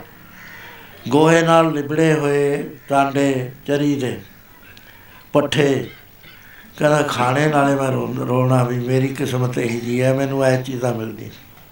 ਹੋਰ ਕਮਜ਼ੋਰ ਹੋ ਗਿਆ। ਕਹਿੰਦਾ ਇੱਟਾਂ ਢੋਈ ਜਾਂਦਾ ਸੀ। ਮਿੱਟੀ ਢੋਈ ਜਾਣੀ ਮੇਰੇ ਤੇ ਲੱਦ ਕੇ। ਜਦ ਮੈਂ ਉਹਦੇ ਕੰਮ ਦਾ ਨਾ ਰਿਹਾ, ਧੋਬੀ ਨੇ ਖਰੀਦ ਲਿਆ ਮੈਨੂੰ 1 ਰੁਪਈਏ 'ਚ। ਉਹ ਸਵੇਰੇ ਹੀ ਕੱਪੜੇ ਭਿਉਂ ਲਿਆ ਕਰੇ ਧੋਬ ਕਾਟ ਨੂੰ ਲਿਜਾਣ ਵਾਸਤੇ ਗਿੱਲੇ ਕੱਪੜੇ ਹੁੰਦੇ। ਉਹ ਮੈਂ ਲੈ ਜਾਣਾ, ਉੱਥੇ ਉਹ ਧੋਂਦਾ ਰਹਿੰਦਾ ਸੀ ਪੈਕੜ ਦੇ ਕੇ ਉਹਨੇ ਮੈਨੂੰ ਛੱਡ ਦੇਣਾ। ਮੈਂ ਬਾੜਾਂ ਵਿੱਚੋਂ ਘਾਰ ਟੋਲਣਾ ਤੇ ਮੇਰੇ ਨੱਕ ਵਿੱਚ ਕੰਡੇ ਟੁੱਟ ਜਾਣ। ਅਖੀਰੇ ਹੋਇਆ ਵੀ ਮੇਰੀ ਜੀਭ ਵੀ ਪੱਕ ਗਈ, ਨੱਕ ਵੀ ਪੱਕ ਗਿਆ। ਖਾਣਾ ਪਾਣੀ, ਖਾਣਾ ਘਟ ਗਿਆ। ਕਮਜ਼ੋਰ ਹੋਰ ਹੋ ਗਿਆ, ਇੱਕ ਦਿਨ ਮੈਂ ਜਿਲਨ ਚ ਫਸ ਗਿਆ, ਕੱਪੜੇ ਲਈ ਜਾਂਦਾ। ਉਹਨੇ ਮੈਨੂੰ ਕੱਢਿਆ ਨਾ। ਕਹਿੰਦੇ ਐਸੇ ਬੇਰਹਿਮ ਲੋਕ ਆਏ, ਮੇਰੀ ਪਿੱਠ ਤੇ ਪੈਰ ਧਰਨ ਛਾਲ ਮਾਰਨ। ਮੈਂ ਹੋਰ ਜਿੰਨਾ ਜ਼ੋਰ ਲਾਵਾਂ ਉਹਨਾਂ ਥੱਲੇ ਹੀ ਥੱਲੇ ਗਿਆ। ਪਿਤਾ ਜੀ ਅਖੀਰ ਕੌਮ ਵੀ ਆ ਗਏ। ਪਿੱਠ ਤਾਂ ਮੇਰੀ ਪਹਿਲਾਂ ਹੀ ਲੱਗਾ ਸੀ। ਉਹ, ਉਹਨਾਂ ਨੇ ਆ ਕੇ ਮੇਰੀਆਂ ਜਿਉਂਦੇ ਦੀਆਂ ਅੱਖਾਂ ਖਾ ਲੀਆਂ। ਕੁਛ ਨਾ ਮੈਂ ਕਰ ਸਕਿਆ।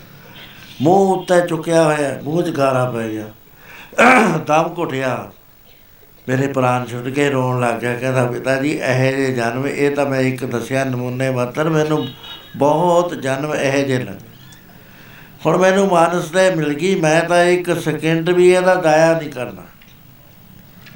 ਜਿਸ ਕੰਮ ਨੂੰ ਕਰਨ ਵਾਸਤੇ ਆਇਆ, ਮੈਂ ਉਹ ਕਰਨਾ। ਉਹ ਕੰਮ ਕੀ ਹੈ? ਭਈ ਪ੍ਰਾਪਤ ਮਾਨੁਖ ਦੇਵਰੀਆ ਗੋਬਿੰਦ ਮਿਲਣ ਕੀ? ਇਹ ਤੇਰੀ ਬਰੀਆ ਮਹਾਰਾਜ ਕਹਿੰਦੇ ਆਲ ਅਦਰ ਵਰਕਸ ਜਿਹਨੂੰ ਮਹਾਰਾਜ ਨੇ ਇੱਕੋ ਲਾਈਨ ਚ ਕਹਿੰਦਾ ਅਬਰ ਕਾਜ। ਤੇਰੇ ਕਿਤੇ ਨਾ ਕੰਮ। ਕੰਮ ਕੀ ਹੈ? ਮਿਲ ਸਾਧ ਸੰਗਤ, ਭਜ ਕੇਵਲ ਨਾਮ। ਸਾਧੂਆਂ ਦੀ ਸੰਗਤ ਵਿੱਚ ਰਲ ਕੇ ਨਾਮ ਜਪ ਲੈ। ਸਰੰਜਾਮ ਲਾਗ ਭਵਜਲ ਧਰਨ ਕੇ ਲੱਕ ਬੰਨ ਲੈ, ਵੀ ਮੈਂ ਭਵਜਲ ਐਸੇ ਜਨਮ ਚ ਤਰਨਾ ਹੈ ਜਨਮ ਬਿਥਾ ਜਾਤ, ਰੰਗ ਮਾਇਆ। ਸੋ ਇਹ ਕਦਰ ਜਿਸ ਦੇ ਮਨ ਵਿੱਚ ਦੇਹੀ ਦੀ ਕਦਰ ਆ ਗਈ ਨਾ, ਉਹ ਰੂਹਾਨੀ ਮਾਰਗ ਤੇ ਚੱਲ ਸਕਦਾ, ਦੂਆ ਨਹੀਂ ਚੱਲ ਸਕਦਾ, ਦੂਆ ਤਾਂ ਫਸ ਗਿਆ ਇੱਥੇ। ਹਰ ਵਕਤ ਫਸਿਆ ਹੋਇਆ, ਦੁਨੀਆ ਦੀ ਡਿਮਾਂਡ ਕਰਦਾ। ਦੁਨੀਆ ਮੰਗਦਾ ਹੈ ਦੁਨੀਆ ਵਾਸਤੇ ਜਿਉਂਦਾ। ਇਹਨੂੰ ਇਹ ਨਹੀਂ ਪਤਾ ਕਬੀਰ ਇਹ ਤਨ ਜਾਏਗਾ, ਸਕੋ ਤੋਂ ਲਿਓ ਬਹੋ ਨਾਂਗੇ ਪਾਵੋਂ ਤੇ ਗਏ ਜਿਨ ਕੇ ਲੱਖ ਕਰੋੜ, ਖਾਲੀ ਹੱਥ ਦੁਨੀਆ ਚੋਂ ਜਾਂਦੇ ਨੇ। ਕੋਈ ਕੰਮ ਨਹੀਂ ਆਉਂਦਾ ਸਾਰੀਆਂ ਚੀਜ਼ਾਂ ਪੋਇਜ਼ਨਸ ਇਕੱਠੀਆਂ ਕਰਕੇ ਬਾਲ ਬੱਚਿਆਂ ਵਾਸਤੇ ਇਕੱਠਾ ਕਰਦਾ ਤਾਂ ਆਪਣੇ ਵਾਸਤੇ ਕਰਦਾ। ਮੈਨੂੰ ਬੁਢਾਪੇ ਦੇ ਵਿੱਚ ਕੰਮ ਆਏਗਾ। ਵੈਗਰੂ ਨੇ ਦਿੱਤਾ ਹੋਇਆ ਸਾਰਾ ਤੇਰੇ ਮੱਥੇ 'ਚ ਲੇਖ ਲਿਖੇ ਹੋਏ ਨੇ। ਲੇਖਾਂ ਤੋਂ ਬਗੈਰ ਕੋਈ ਚੀਜ਼ ਮਿਲਦੀ ਨਹੀਂ। ਕਾਹਨੂੰ ਤੂੰ ਇਹ ਖੱਪ ਦੇ ਖਾਨੇ 'ਚ ਪਿਆ ਹੋਇਆ? ਜਿਹਨੇ ਪੈਦਾ ਕਰਿਆ ਉਹ ਤੈਨੂੰ ਪਾਲੇਗਾ ਵੀ। ਰੋਜੀ ਦਿੰਦਾ ਹੈ ਪੱਥਰ ਦੇ ਕੀੜੇ ਨੂੰ। ਤੈਨੂੰ ਕਿਉਂ ਨਾ ਦੇਵੇ ਮੰਦਿਆ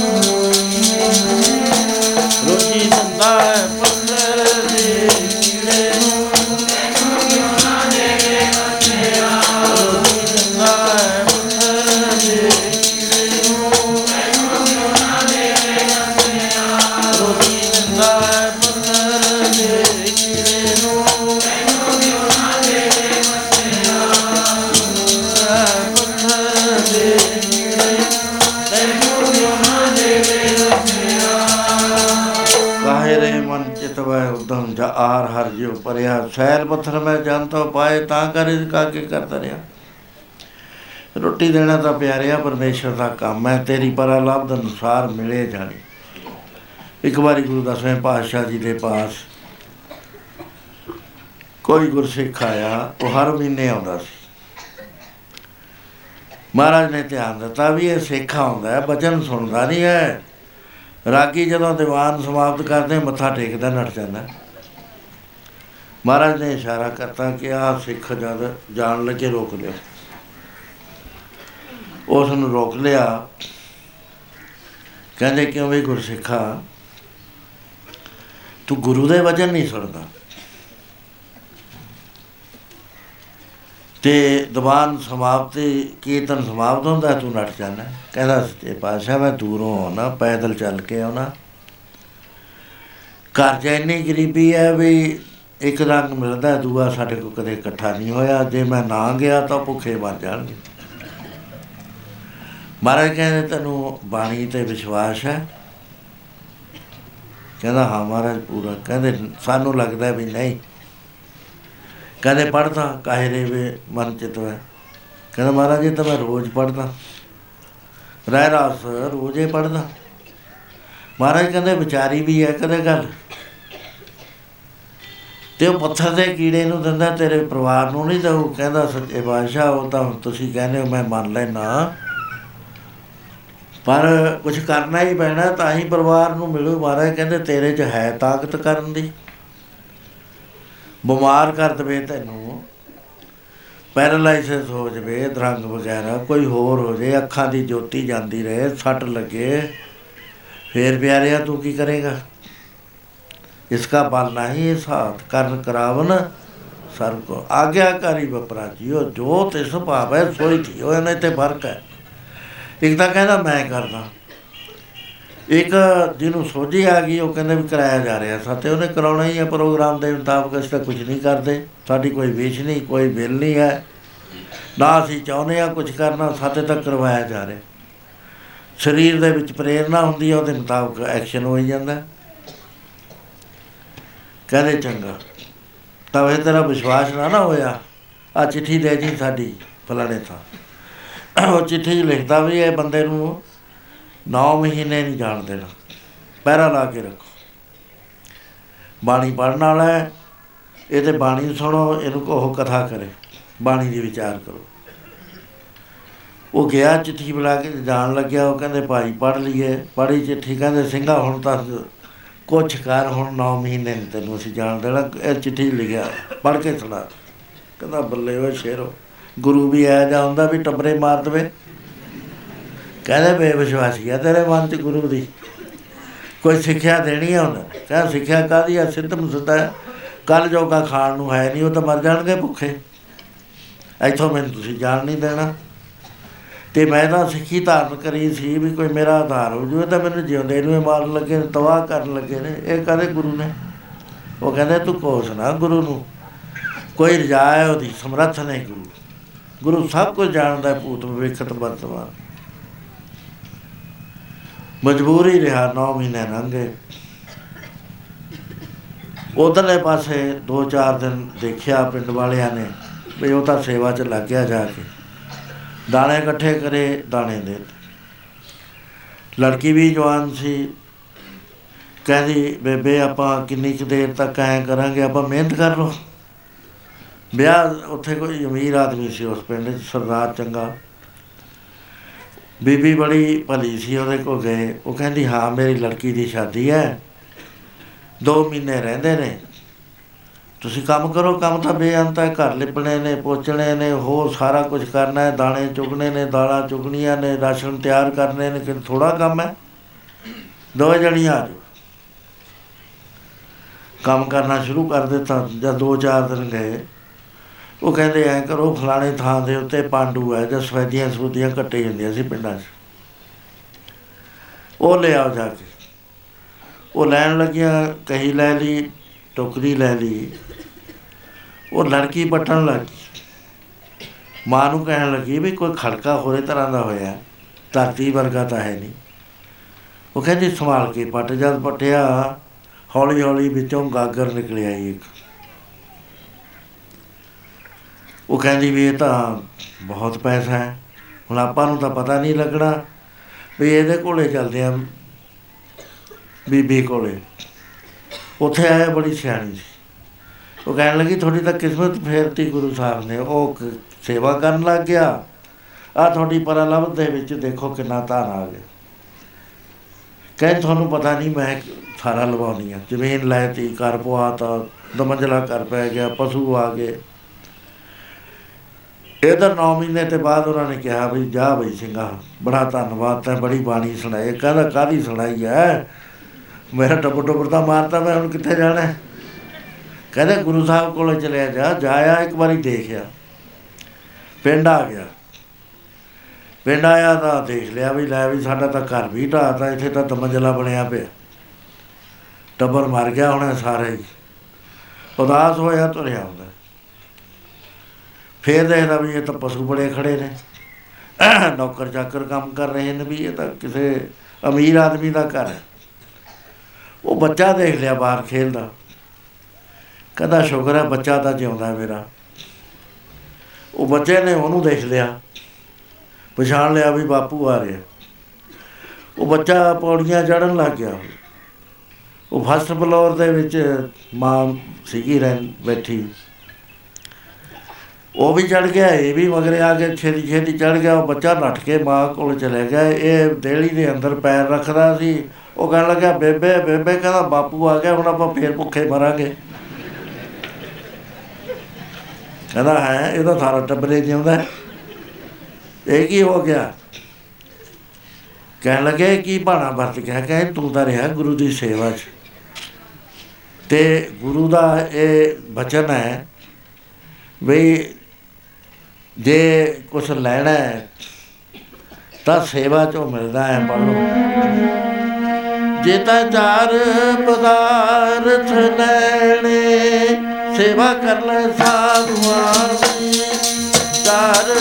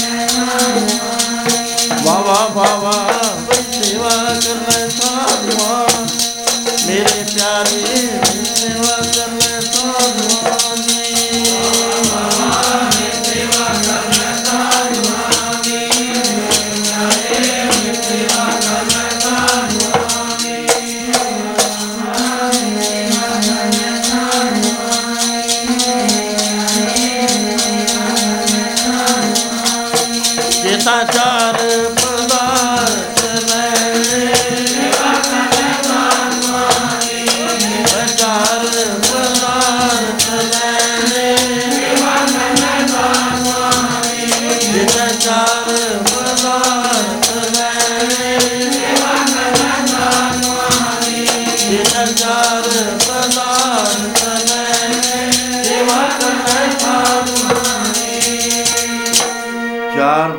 ਪਦਾਰਥ ਜੇ ਕੋ ਮੰਗ ਧਰਮ, ਅਰਥ, ਕਾਮ, ਮੋਖ। ਚਾਰ ਪਦਾਰਥ ਗਿਣੇ ਨੇ। ਸਾਧ ਜਨਾ ਕੀ ਸੇਵਾ ਲਗ ਕਹਿਣ ਲੱਗੀ, ਦੇਖ ਤਾਂ ਸੇਵਾ ਕਰੀ ਸੰਗਤਾਂ ਦੀ। ਗੁਰੂ ਮਹਾਰਾਜ ਦੀ ਹਜ਼ੂਰੀ ਚ ਰਿਹਾ ਤੇ ਆਪਣਾ ਦਲਿੱਦਰ ਮਹਾਰਾਜ ਨੇ ਕੱਟ ਦਿੱਤਾ। ਜਾ ਤੂੰ ਗੁਰੂ ਮਹਾਰਾਜ ਦੀ ਸੇਵਾ 'ਚ ਜਾ, ਜਿੱਥੋਂ ਸਭ ਕੁਝ ਸਾਨੂੰ ਮਿਲਿਆ। ਗੁਰੂ ਮਹਾਰਾਜ ਕੋਲ ਆਇਆ। ਮਹਾਰਾਜ ਕਹਿੰਦੇ, ਕਿਉਂ ਭਾਈ ਪਰਿਵਾਰ ਚੜਾਈ ਕਰ ਗਿਆ? ਵਿਸ਼ਵਾਸ ਨਹੀਂ ਸੀ ਤੈਨੂੰ, ਕਾਹੇ ਰੇ ਮਨ ਚਿਤ ਮੈਂ ਉਦਮ ਜ ਆ ਰਾਜਿਓ ਪਰਿਆ ਸੈਲ ਪੱਥਰ ਮੈਂ ਜਨ ਤੋਂ ਪਾਏ, ਤਾਂ ਘਰ ਰਿਜ਼ਕ ਆਗੇ ਕਰਦੇ। ਮਹਾਰਾਜ ਜੀ ਨੂੰ ਕਿਹਾ, ਕਿਸੇ ਨੇ ਕਿ ਸੱਚੇ ਪਾਤਸ਼ਾਹ, ਕਰਮ ਕਿਵੇਂ ਕੰਮ ਕਰਦੇ? ਨੇ? ਆਪਨੇ ਜ਼ਿਕਰ ਕਰਿਆ, ਹੁਣ ਵੀ ਤੇਰੀ ਪਰਲਬ ਤੇ ਜਿਹੜਾ ਸੀਗਾ ਉਹ ਆ ਗਿਆ। ਵੀ ਇਹ ਸਾਨੂੰ ਸਮਝਾਓ ਚੰਗੀ ਤਰ੍ਹਾਂ। ਮਹਾਰਾਜ ਕਹਿੰਦੇ, ਸਾਧ ਸੰਗਤ ਜੀ, ਭਾਈ ਦਿਆ ਸਿੰਘ ਮੇਰਾ ਰੂਪ ਨੇ। ਇਹਨੂੰ ਮੇਰਾ ਰੂਪ ਪਛਾਣੋ ਇਹਨਾਂ ਨੂੰ। ਇਹਨਾਂ ਤੇ ਪੁੱਛ ਲੋ ਇਹ ਦੱਸ ਦੇਣਗੇ ਤੁਹਾਨੂੰ ਸਾਰੀ ਗੱਲ। ਵਿਸ਼ਵਾਸ ਰੱਖਿਓ, ਜੋ ਦੱਸਣਗੇ ਮੈਂ ਹੀ ਦੱਸ ਰਿਹਾ। ਉਸੇ ਵੇਲੇ ਮਹਾਰਾਜ ਜੀ ਉੱਠ ਕੇ ਚਲੇ ਗਏ। ਭਾਈ ਦਿਆ ਸਿੰਘ ਕਹਿਣ ਲੱਗੇ, ਦੇਖੋ, ਮੈਂ ਜੋ ਬੋਲਣਾ ਹੈ, ਉਹ ਗੁਰੂ ਮਹਾਰਾਜ ਦੀ ਕਿਰਪਾ ਨਾਲ ਹੀ ਬੋਲਣਾ ਹੈ। ਬੁਲਾਉਣਾ ਉਹਨਾਂ ਨੇ ਹੈ, ਸਰੀਰ ਮੇਰਾ ਹੈ। ਕਹਿੰਦੇ ਦੇਖੋ ਆਦਮੀ ਕਰਮ ਕਰਦਾ ਹੈ, ਰੋਜ਼ ਹੁਣ ਤੁਸੀਂ ਕਰਮ ਕਰ ਰਹੇ ਹੋ। ਸਤਸੰਗ ਚ ਆ ਰਹੇ ਹੋ। ਉਹ ਕਰਮ ਕਰ ਰਹੇ ਹੋ ਤੁਸੀਂ। ਸ਼ੋ ਇੱਕ ਸ਼ੁਭ ਕਰਮ ਹੁੰਦੇ ਨੇ ਇੱਕ ਅਸ਼ੁਭ ਹੁੰਦੇ ਨੇ। ਇੱਕ ਸ਼ੁਭ ਕਰਮਾਂ ਦਾ ਫਲ ਨਹੀਂ ਮੰਗਦੇ ਉਹਨੂੰ ਨੇਕ ਨੇਕਾਮ ਕਰਮ ਕਹਿੰਦੇ ਨਿਸ਼ਕਾਮ ਕਰਮ। ਇੱਕ ਕਾਮਨਾ ਸਹਿਤ ਕਰਮ ਹੁੰਦੇ ਨੇ ਵੀ ਮੈਨੂੰ ਆਹ ਮਿਲ ਜੇ ਆਹ ਮਿਲ ਜੇ ਨਾਲ ਦੀ ਨਾਲ ਭਾਨ ਤੜਾਈ ਜਾਣੀ ਮਜ਼ਦੂਰ ਮਜ਼ਦੂਰੀ ਲਈ ਜਾਂਦਾ ਨਾਲ ਦੀ ਨਾਲ ਖਰੀਦੀ ਜਾਂਦਾ। ਇਹ ਸ਼ੁਭ ਕਰਮ ਦੋ ਤਰ੍ਹਾਂ ਦੇ ਹੁੰਦੇ ਨੇ। ਇੱਕ ਉਹ ਹੁੰਦਾ ਹੈ ਜਿਹਦੇ ਕੁਛ ਨਾ ਮੰਗਣਾ। ਉਹ ਜਮਾ ਹੋਣੇ ਸ਼ੁਰੂ ਹੋ ਜਾਂਦੇ ਨੇ। ਜਦੋਂ ਆਦਮੀ ਸਰੀਰ ਛੱਡਦਾ ਹੈ ਜਾਂ ਜਿਉਂਦੇ ਜਿਉਂਦੇ ਕਰਮ ਕੀਤੇ ਨੇ, ਕਈ ਵਾਰੀ ਐਸਾ ਹੁੰਦਾ ਜੀ, ਮੈਂ ਤਾਂ ਬੜੇ ਚੰਗੇ ਕੰਮ ਕਰਦਾ, ਮੈਨੂੰ ਫਲ ਤਾਂ ਮਿਲਿਆ ਨਹੀਂ। ਉਹ ਫਲ ਤੇਰਾ ਜਮਾ ਹੋ ਰਿਹਾ ਕਾਂ ਅਜੇ ਮੌਕਾ ਨਹੀਂ ਆਇਆ ਤੈਨੂੰ ਫਲ ਮਿਲਣ ਦਾ। ਉਹ ਜਿੱਥੇ ਜਾ ਕੇ ਜਮਾ ਹੁੰਦੇ ਨੇ, ਉਹਨੂੰ ਖਜ਼ਾਨਾ ਕਹਿੰਦੇ ਨੇ। ਅਕਾਊਂਟ ਹੈ। ਉਹ ਅਕਾਊਂਟ ਦਾ ਨਾਮ ਹੈ ਰਜਿਸਟਰ ਦਾ ਸੰਚਿਤ ਕਰਮ। ਜਿਹੜੇ ਕਰਮ ਜਿਉਂਦੇ ਜਿਉਂਦੇ ਨੇ ਕਰੇ, ਜਿਹੜੇ ਨਹੀਂ ਭੋਗ ਸਕਿਆ ਨਾ, ਉਹ ਉਹਦੇ ਜਮਾ ਹੋ ਗਏ ਸੰਚਿਤ। ਪਹਿਲਾਂ ਵੀ ਪਏ ਨੇ, ਪਹਿਲੇ ਜਨਮਾਂ ਦੇ ਵੀ ਪਏ ਨੇ। ਹੁਣ ਜਦ ਨਵਾਂ ਜਨਮ ਲੈਂਦਾ ਹੈ, ਉਸ ਵੇਲੇ ਤਿੰਨ ਚੀਜ਼ਾਂ ਮੇਨ ਹੁੰਦੀਆਂ। ਪਹਿਲਾ ਲੇਖ ਹੁੰਦਾ ਹੈ ਵੀ ਇਹ ਜ- ਇਹਨੇ ਜਨਮ ਲਿਆ ਹੈ ਤੇ ਇਹਦੀ ਆਯੂ ਕਿੰਨੀ ਹੋਏਗੀ? ਆਯੂ ਲਿਖੀ ਜਾਂਦੀ ਹੈ ਸਭ ਤੋਂ ਪਹਿਲਾਂ। ਵੀ ਐਨੇ ਸਾਲ, ਐਨੇ ਮਹੀਨੇ, ਐਨੇ ਦਿਨ। ਇਹਦਾ ਅੰਤ ਕਿੱਥੇ ਹੋਏਗਾ? ਇਹਦਾ ਅੰਤ ਐਨੇ ਵੱਜ ਕੇ ਐਨੇ ਮਿੰਟ ਤੇ ਫਲਾਣੇ ਥਾਂ ਦੇ ਉੱਤੇ ਹੋਏਗਾ, ਆਹ ਕਾਰਨ ਹੋਏਗਾ, ਤਿੰਨ ਚੀਜ਼ਾਂ ਇਕੱਠੀਆਂ ਹੁੰਦੀਆਂ, ਤਾਂ ਆਦਮੀ ਮਰਦਾ ਹੁੰਦਾ, ਨਹੀਂ ਮਰਦਾ ਨਹੀਂ ਹੁੰਦਾ। ਸਮਾਂ ਆ ਜਾਵੇ, ਸਥਾਨ ਆ ਜਾਵੇ, ਉਹ ਕਾਰਨ ਆ ਜਾਵੇ ਜਿਹਦੇ ਨਾਲ ਉਹਨੇ ਚੜਾਈ ਕਰਨੀ ਹੈ। ਨਹੀਂ ਕਾਲ ਭਗਵਾਨ ਰੱਖਿਆ ਕਰਦਾ ਹੁੰਦਾ। ਕਹਿੰਦਾ ਦੂਸਰਾ ਇਹ ਹੁੰਦਾ ਹੈ ਲੇਖ। ਵੀ ਇਹਨੇ ਉੱਥੇ ਰਹਿਣਾ, ਇਹਨੂੰ ਕਿਹੜੇ ਕਿਹੜੇ ਕਰਮ ਭਗਾਉਣੇ ਨੇ? ਕਿੰਨੇ ਚੰਗੇ, ਕਿੰਨੇ ਮੰਦੇ। ਕਿੰਨੇ ਇਹਦੇ ਮਾੜੇ ਕਰਮ ਨੇ ਜਿਹੜੇ ਇਸ ਜਨਮ ਵਿੱਚ ਭੋਗੇ ਜਾਣੇ ਨੇ। ਕਿਹੜੇ ਕਿਹੜੇ ਬੰਦੇ ਹੋਰ ਜਾ ਰਹੇ ਨੇ, ਜਿਨ੍ਹਾਂ ਨੇ ਇਹ ਤੋਂ ਬਦਲਾ ਲੈਣਾ ਹੈ ਜਾਂ ਇਹਨਾਂ ਨੂੰ ਸੁੱਖ ਦੇਣਾ। ਹੈ ਉਹ ਬੰਦੇ ਸਾਰੇ ਤਿਆਰ ਬਰ ਤਿਆਰ ਹੋ ਕੇ ਬਰਾਬਰ ਹੀ ਆਉਂਦੇ ਨੇ, ਜਿਨ੍ਹਾਂ ਨੇ ਦੁੱਖ ਵੀ ਦੇਣਾ ਹੈ ਜਿਨ੍ਹਾਂ ਨੇ ਸੁੱਖ ਵੀ ਦੇਣਾ। ਹੈ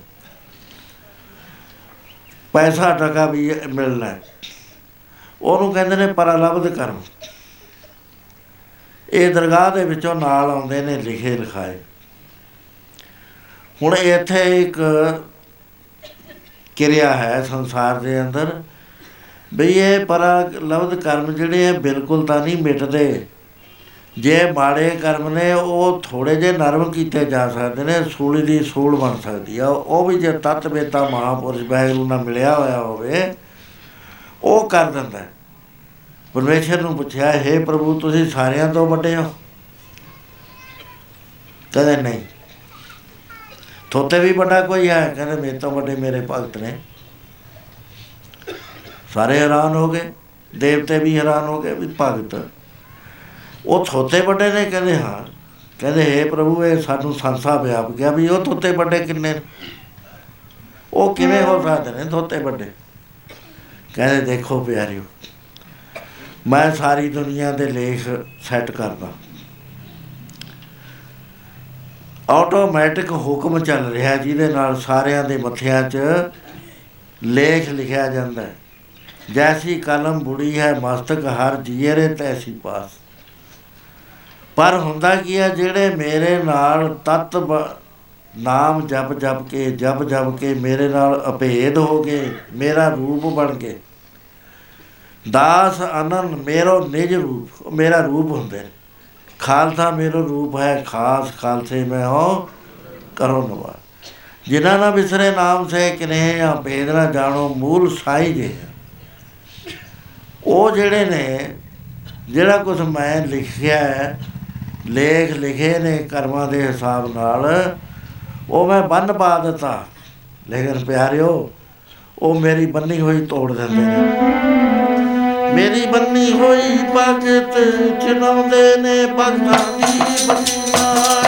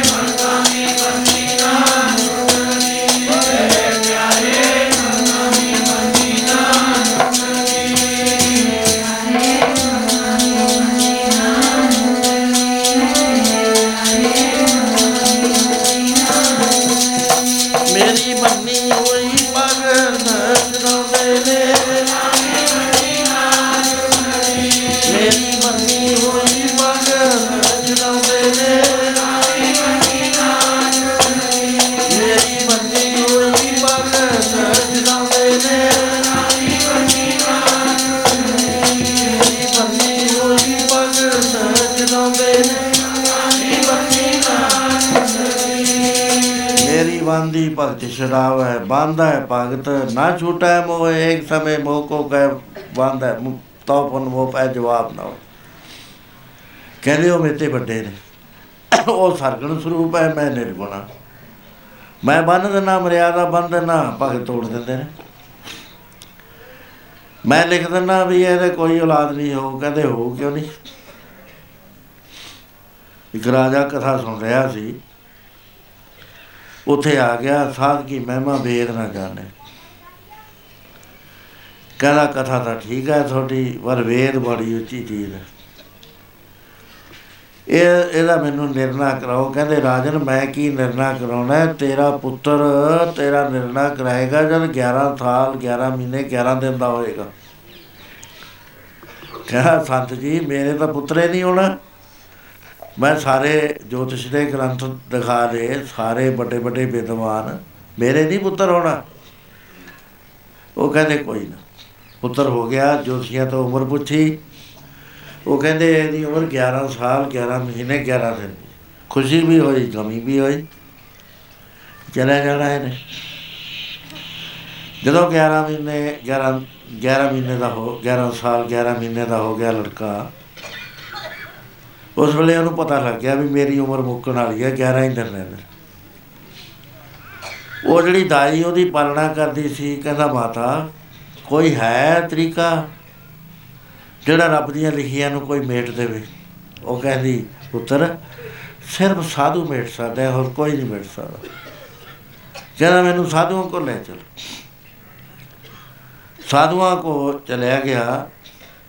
ਜਾ ਕੇ ਬੜੇ ਹੀ ਪਿਆਰ ਦੇ ਨਾਲ ਨਮਸਕਾਰ ਕਰੀ। ਸੁੰਦਰ ਬੱਚਾ, ਰਾਜਪੂਤ ਸੀਗਾ, ਰਾਜੇ ਦਾ ਰਾਜਕੁਮਾਰ। ਵੱਡੇ ਮਹਾਤਮਾ ਨੇ ਕਿਹਾ ਕਿ ਬੇਟਾ, ਉਠੋ।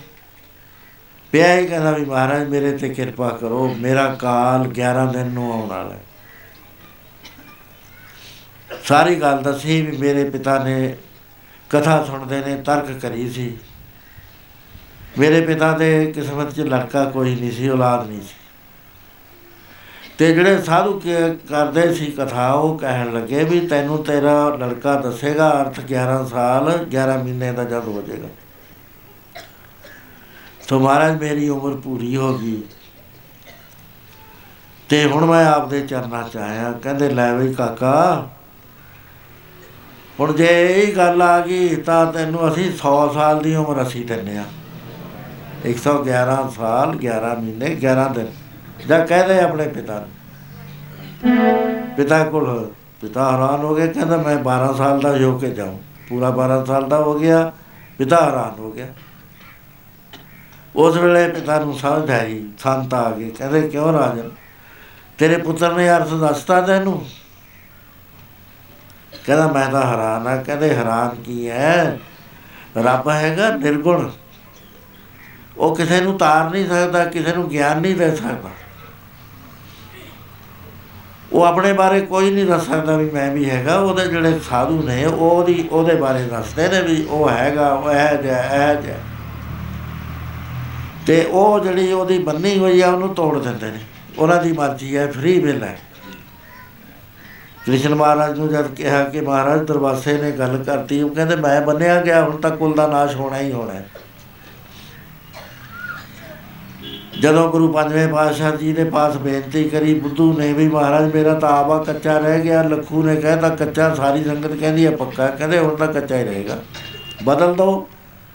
ਕਹਿੰਦੇ, ਨਹੀਂ। ਭਗਵਾਨ ਨਾਲ ਉਹਦਾ ਭਗਤ ਵੱਡਾ ਹੁੰਦਾ ਉਹਦਾ ਬਚਨ ਨਹੀਂ ਭਗਵਾਨ ਟਾਲਦਾ ਕਦੇ ਵੀ। ਹਾਂ, ਨਵਾਂ ਬਚਨ ਦਿੰਦੇ ਤੈਨੂੰ ਤੇਰਾ ਕੱਚਾ ਜਿਹੜਾ ਪੱਕਿਆਂ ਤੋਂ ਵੱਧ ਪੈਸੇ ਦਵਾਏਗਾ ਗੁਰੂ ਨੌਵੇਂ ਪਾਤਸ਼ਾਹ ਦੇ ਪਾਸ ਸੋਭਾ ਰਾਮ ਜਿਹੜਾ ਚੌਰ ਕਰਦਾ ਸੀ। ਪਾਤਸ਼ਾਹ ਮੈਨੂੰ ਭਾਈ ਧੰਨੇ ਨੇ ਕਹਿਤਾ, ਰਿਛ ਹੋ ਜਾਏਗਾ, ਤੁਸੀਂ ਬਦਲ ਦਿਓ। ਕਹਿੰਦੇ, ਸੋਭਾ ਰਾਮਾ ਭਾਈ ਧੰਨੇ ਦਾ ਬਾਗ ਮੈਂ ਅਫਲ ਅੰਥਾ ਨਹੀਂ ਕਰ ਸਕਦਾ। ਤੈਨੂੰ ਰਿਛ ਬਣਨਾ ਹੀ ਪੈਣਾ। ਅਸੀਂ ਰਿਆਇਤ ਇਹ ਕਰ ਦਿੰਦੇ ਆ ਕਿ ਤੇਰਾ ਤੇਰੀ ਸੰਭਾਲ ਛੇਤੀ ਦੇ ਕੇ ਕਰ ਲਾਂਗੇ ਤੇ ਦਸਵੇਂ ਜਾਮੇ 'ਚ ਤੈਨੂੰ ਅਸੀਂ ਮੁਕਤ ਕਰਾ ਦਾਂਗੇ। ਸੋ ਪਰਮੇਸ਼ਰ ਕਹਿੰਦਾ, ਮੇਰੀ ਬੰਦੀ ਭਗਤ ਸ਼ਰਾਬ ਹੈ, ਬੰਦਾ ਭਗਤ ਨਾ ਛੂਟਾ ਮੋਹ ਇੱਕ ਸਮੇਂ ਮੋਹ ਕੋ ਗਏ ਬੰਦੇ ਤਾਂ ਫਨ ਮੋਹ ਪੈ ਜਵਾਬ ਨਾ ਹੋਏ। ਸੋ ਇਸ ਤਰ੍ਹਾਂ ਦੇ ਨਾਲ ਸਾਧ ਸੰਗਤ ਜੀ, ਮੈਂ ਜਿਹੜੀ ਬੇਨਤੀ ਕਰੀ, ਕਹਿਣ ਲੱਗੇ ਵੀ ਇਹ ਪਰਲਬਧ ਕਰਮ ਹੁੰਦੇ ਨੇ। ਇਹ ਭੋਗਣੇ ਭੋਗੇ ਪੈਂਦੇ, ਭੋਗਣੇ ਪੈਂਦੇ ਨੇ, ਭੋਗੇ ਬਿਨ ਭਾਗੇ ਨਹੀਂ ਕਰਮ ਗਤੀ ਬਲਵਾਨ। ਇਹ ਭਾਵੀ ਨਹੀਂ ਰਲਿਆ ਕਰ ਸਕਦੀ। ਟਲ ਕੇ ਟਲੇ, ਟਲਦੀ ਇਹ ਤਾਂ ਭੋਗਣੀ ਪੈਂਦੀ ਆ ਹਰ ਹਾਲਤ ਦੇ ਵਿੱਚ। ਹਾਂ, ਸਾਧੂ ਹੈਗੇ, ਉਹ ਰੇਖ ਚ ਮੇਖ ਮਾਰਦੇ ਨੇ, ਇਹਨੂੰ ਹਲਕਾ ਕਰ ਦਿੰਦੇ ਸੂਲੀ ਦੀ ਸੂਲ ਬਣਾ ਦੇਣਗੇ। ਤੇ ਇਸ ਤਰ੍ਹਾਂ ਜੇ ਆਦਮੀ ਮਾੜੇ ਕਰਮ ਕਰਦਾ ਹੈ, ਤਾਂ ਆਪਣੀ ਪਰ ਪਰਲਬਦ ਨੂੰ ਗਵਾ ਬੈਠਦਾ, ਮੋਹਰਾਂ ਦੇ ਕੋਲੇ ਬਣਾ ਲੈਂਦਾ। ਇਹ ਚੀਜ਼ ਹੈਗੀ। ਸੋ ਇਸ ਤਰ੍ਹਾਂ ਮਹਾਰਾਜ ਕਹਿਣ ਲੱਗੇ, ਪ੍ਰੇਮੀਆਂ, ਤੇਰੀ ਪਰਲਬਦ ਜੋ ਲਿਖਿਆ ਹੋਇਆ ਜ਼ਰੂਰ ਮਿਲਣਾ ਹੈ। ਤੂੰ ਗੁਰੂ ਦੀ ਬਾਣੀ ਦੇ ਉੱਤੇ ਵਿਸ਼ਵਾਸ ਨਹੀਂ ਕੀਤਾ। ਤੈਨੂੰ ਵਿਸ਼ਵਾਸ ਕਰਨਾ ਚਾਹੀਦਾ ਸੀ। ਸੋ ਇਸ ਤਰ੍ਹਾਂ ਦੇ ਨਾਲ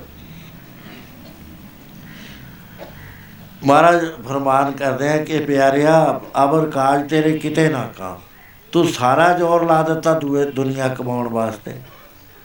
ਇਹ ਤੇਰੇ ਕਿਸੇ ਕੰਮ ਨਹੀਂ, ਤੇਰੇ ਨਾਲ ਨਹੀਂ ਜਾਣਾ, ਸਭ ਇੱਥੇ ਹੀ ਰਹਿ ਜਾਣੇ। ਕੋਠੀਆਂ ਬਣੀਆਂ ਬਣਾਈਆਂ ਰਹਿ ਜਣੀਆਂ। ਸਭਾ ਚਿੰਤਾ ਹੈ ਵੀ ਸਾਬੂ ਕਿਹੜਾ? ਜਵਾਕਾਂ ਨੇ ਲੜਾਈ ਕਰਨੀ ਹੈ, ਮੁਕਦਮੇਬਾਜ਼ੀ ਕਰਨੀ ਹੈ। ਝਗੜੇ ਕਰਨੇ ਨੇ। ਜੋੜੀ ਗਿਆ, ਪੈਸੇ ਇਕੱਠੇ ਕਰ, ਕਰਕੇ ਬਹੁ ਪਰਪੰਚ ਕਰ, ਪਰ ਧਨ ਲਿਆ ਵੈ ਸੁਤ ਦਾਰਾ ਪਿਆਨ ਲਟਾਵੈ, ਮਨ ਮੇਰੇ ਪੁੱਲੇ ਕਪਟ ਨਾ ਕੀਜੈ ਅੰਤ ਨਵੇੜਾ ਤੇਰੇ ਜੀ ਪਹਿਲੀ ਉਹ ਕੰਮ ਨਹੀਂ ਕਰਨਾ, ਤੂੰ ਕੰਮ ਕਰਨਾ ਹੈ ਭਈ ਪ੍ਰਾਪਤ ਮਾਨੁਖ ਦੇ ਹਰੀਆ ਗੋਬਿੰਦ ਮਿਲਣ ਕੀ ਇਹ ਤਰੀਆ ਮਹਾਤਮਾ ਕਹਿਣ ਲਗੇ, ਬੀਬੀ, ਆਪਣੀ ਦੇਹੀ ਨੂੰ ਪਛਾਣ। ਗੁਰ ਸੇਵਾ ਤੇ ਭਗਤ ਕਮਾਈ, ਤਾਵੇ ਮਾਨਸ ਦੇਹੀ ਪਾਈ, ਇਸ ਦੇਹੀ ਕੋ ਸਿਮਰੇ ਦੇਵ ਸੋ ਦੇਹੀ। ਪਾਰਿਆ ਕੀ ਸੇ ਭਜੋ ਗੋਬਿੰਦ ਪੂਰ ਮਤ ਜਾਓ, ਮਾਨਸ ਜਨਮ ਕਾ ਇਹੀ ਲਾ।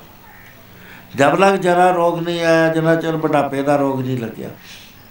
ਬੁਢਾਪੇ ਦਾ ਰੋਗ ਕੀ ਕਰਦਾ? ਨਾਮ ਨਹੀਂ ਜਪਣ ਦਿੰਦਾ। ਕਦੇ ਅੱਖਾਂ ਦੁਖਣ ਲੱਗ ਗਿਆ ਕਦੇ ਗੋਡੇ ਦੁਖਣ ਲੱਗ ਗਏ, ਕਦੇ ਪਿੱਠ 'ਚ ਦਰਦ ਹੋਣ ਲੱਗ ਗਿਆ, ਕਦੇ ਕੰਨਾਂ 'ਚ ਹੋਣ ਲੱਗ ਗਿਆ। ਆਪਰੇਸ਼ਨ ਕਰਾਉਣਾ ਹੈ ਜੀ, ਮੋਤੀਆ ਆ ਗਿਆ ਜੀ। ਤੁਰਿਆ ਫਿਰ ਇਹਨਾਂ ਗੱਲਾਂ ਦੇ ਵਿੱਚ ਬੁਢਾਪਾ ਹੁੰਦਾ ਕੀ ਹੈ? ਰੋਗਾਂ ਦੀ ਖਾਣ ਹੁੰਦੀ ਹੈ। ਉਹਦਾ ਵੇਲਾ ਜਵਾਨੀ ਹੁੰਦੀ ਹੈ ਨਾਮ ਜਪਣ ਦੀ। ਉਸ ਤੋਂ ਵੀ ਪਹਿਲਾਂ ਜਿਹੜੇ ਨੂੰ ਲੱਗਣ ਲੱਗ ਜੇ ਬੱਚੇ ਨੂੰ, ਨਾਮ ਜਪੋ ਜੀ ਐਸੇ ਐਸੇ ਤਰੂ ਪ੍ਰਲਾਦ ਜਪਿਓ ਹਰ। ਸੋ ਮਹਾਤਮਾ ਬਚਨ ਕਰ ਰਹੇ ਨੇ ਹੁਣ ਕਿਉਂਕਿ ਸਮਾਂ ਜਾਤ ਨਹੀਂ ਦਿੰਦਾ। ਸਾਰੇ ਪ੍ਰੇਮੀ ਨੰਦ ਸਾਹਿਬ ਵੱਲੋਂ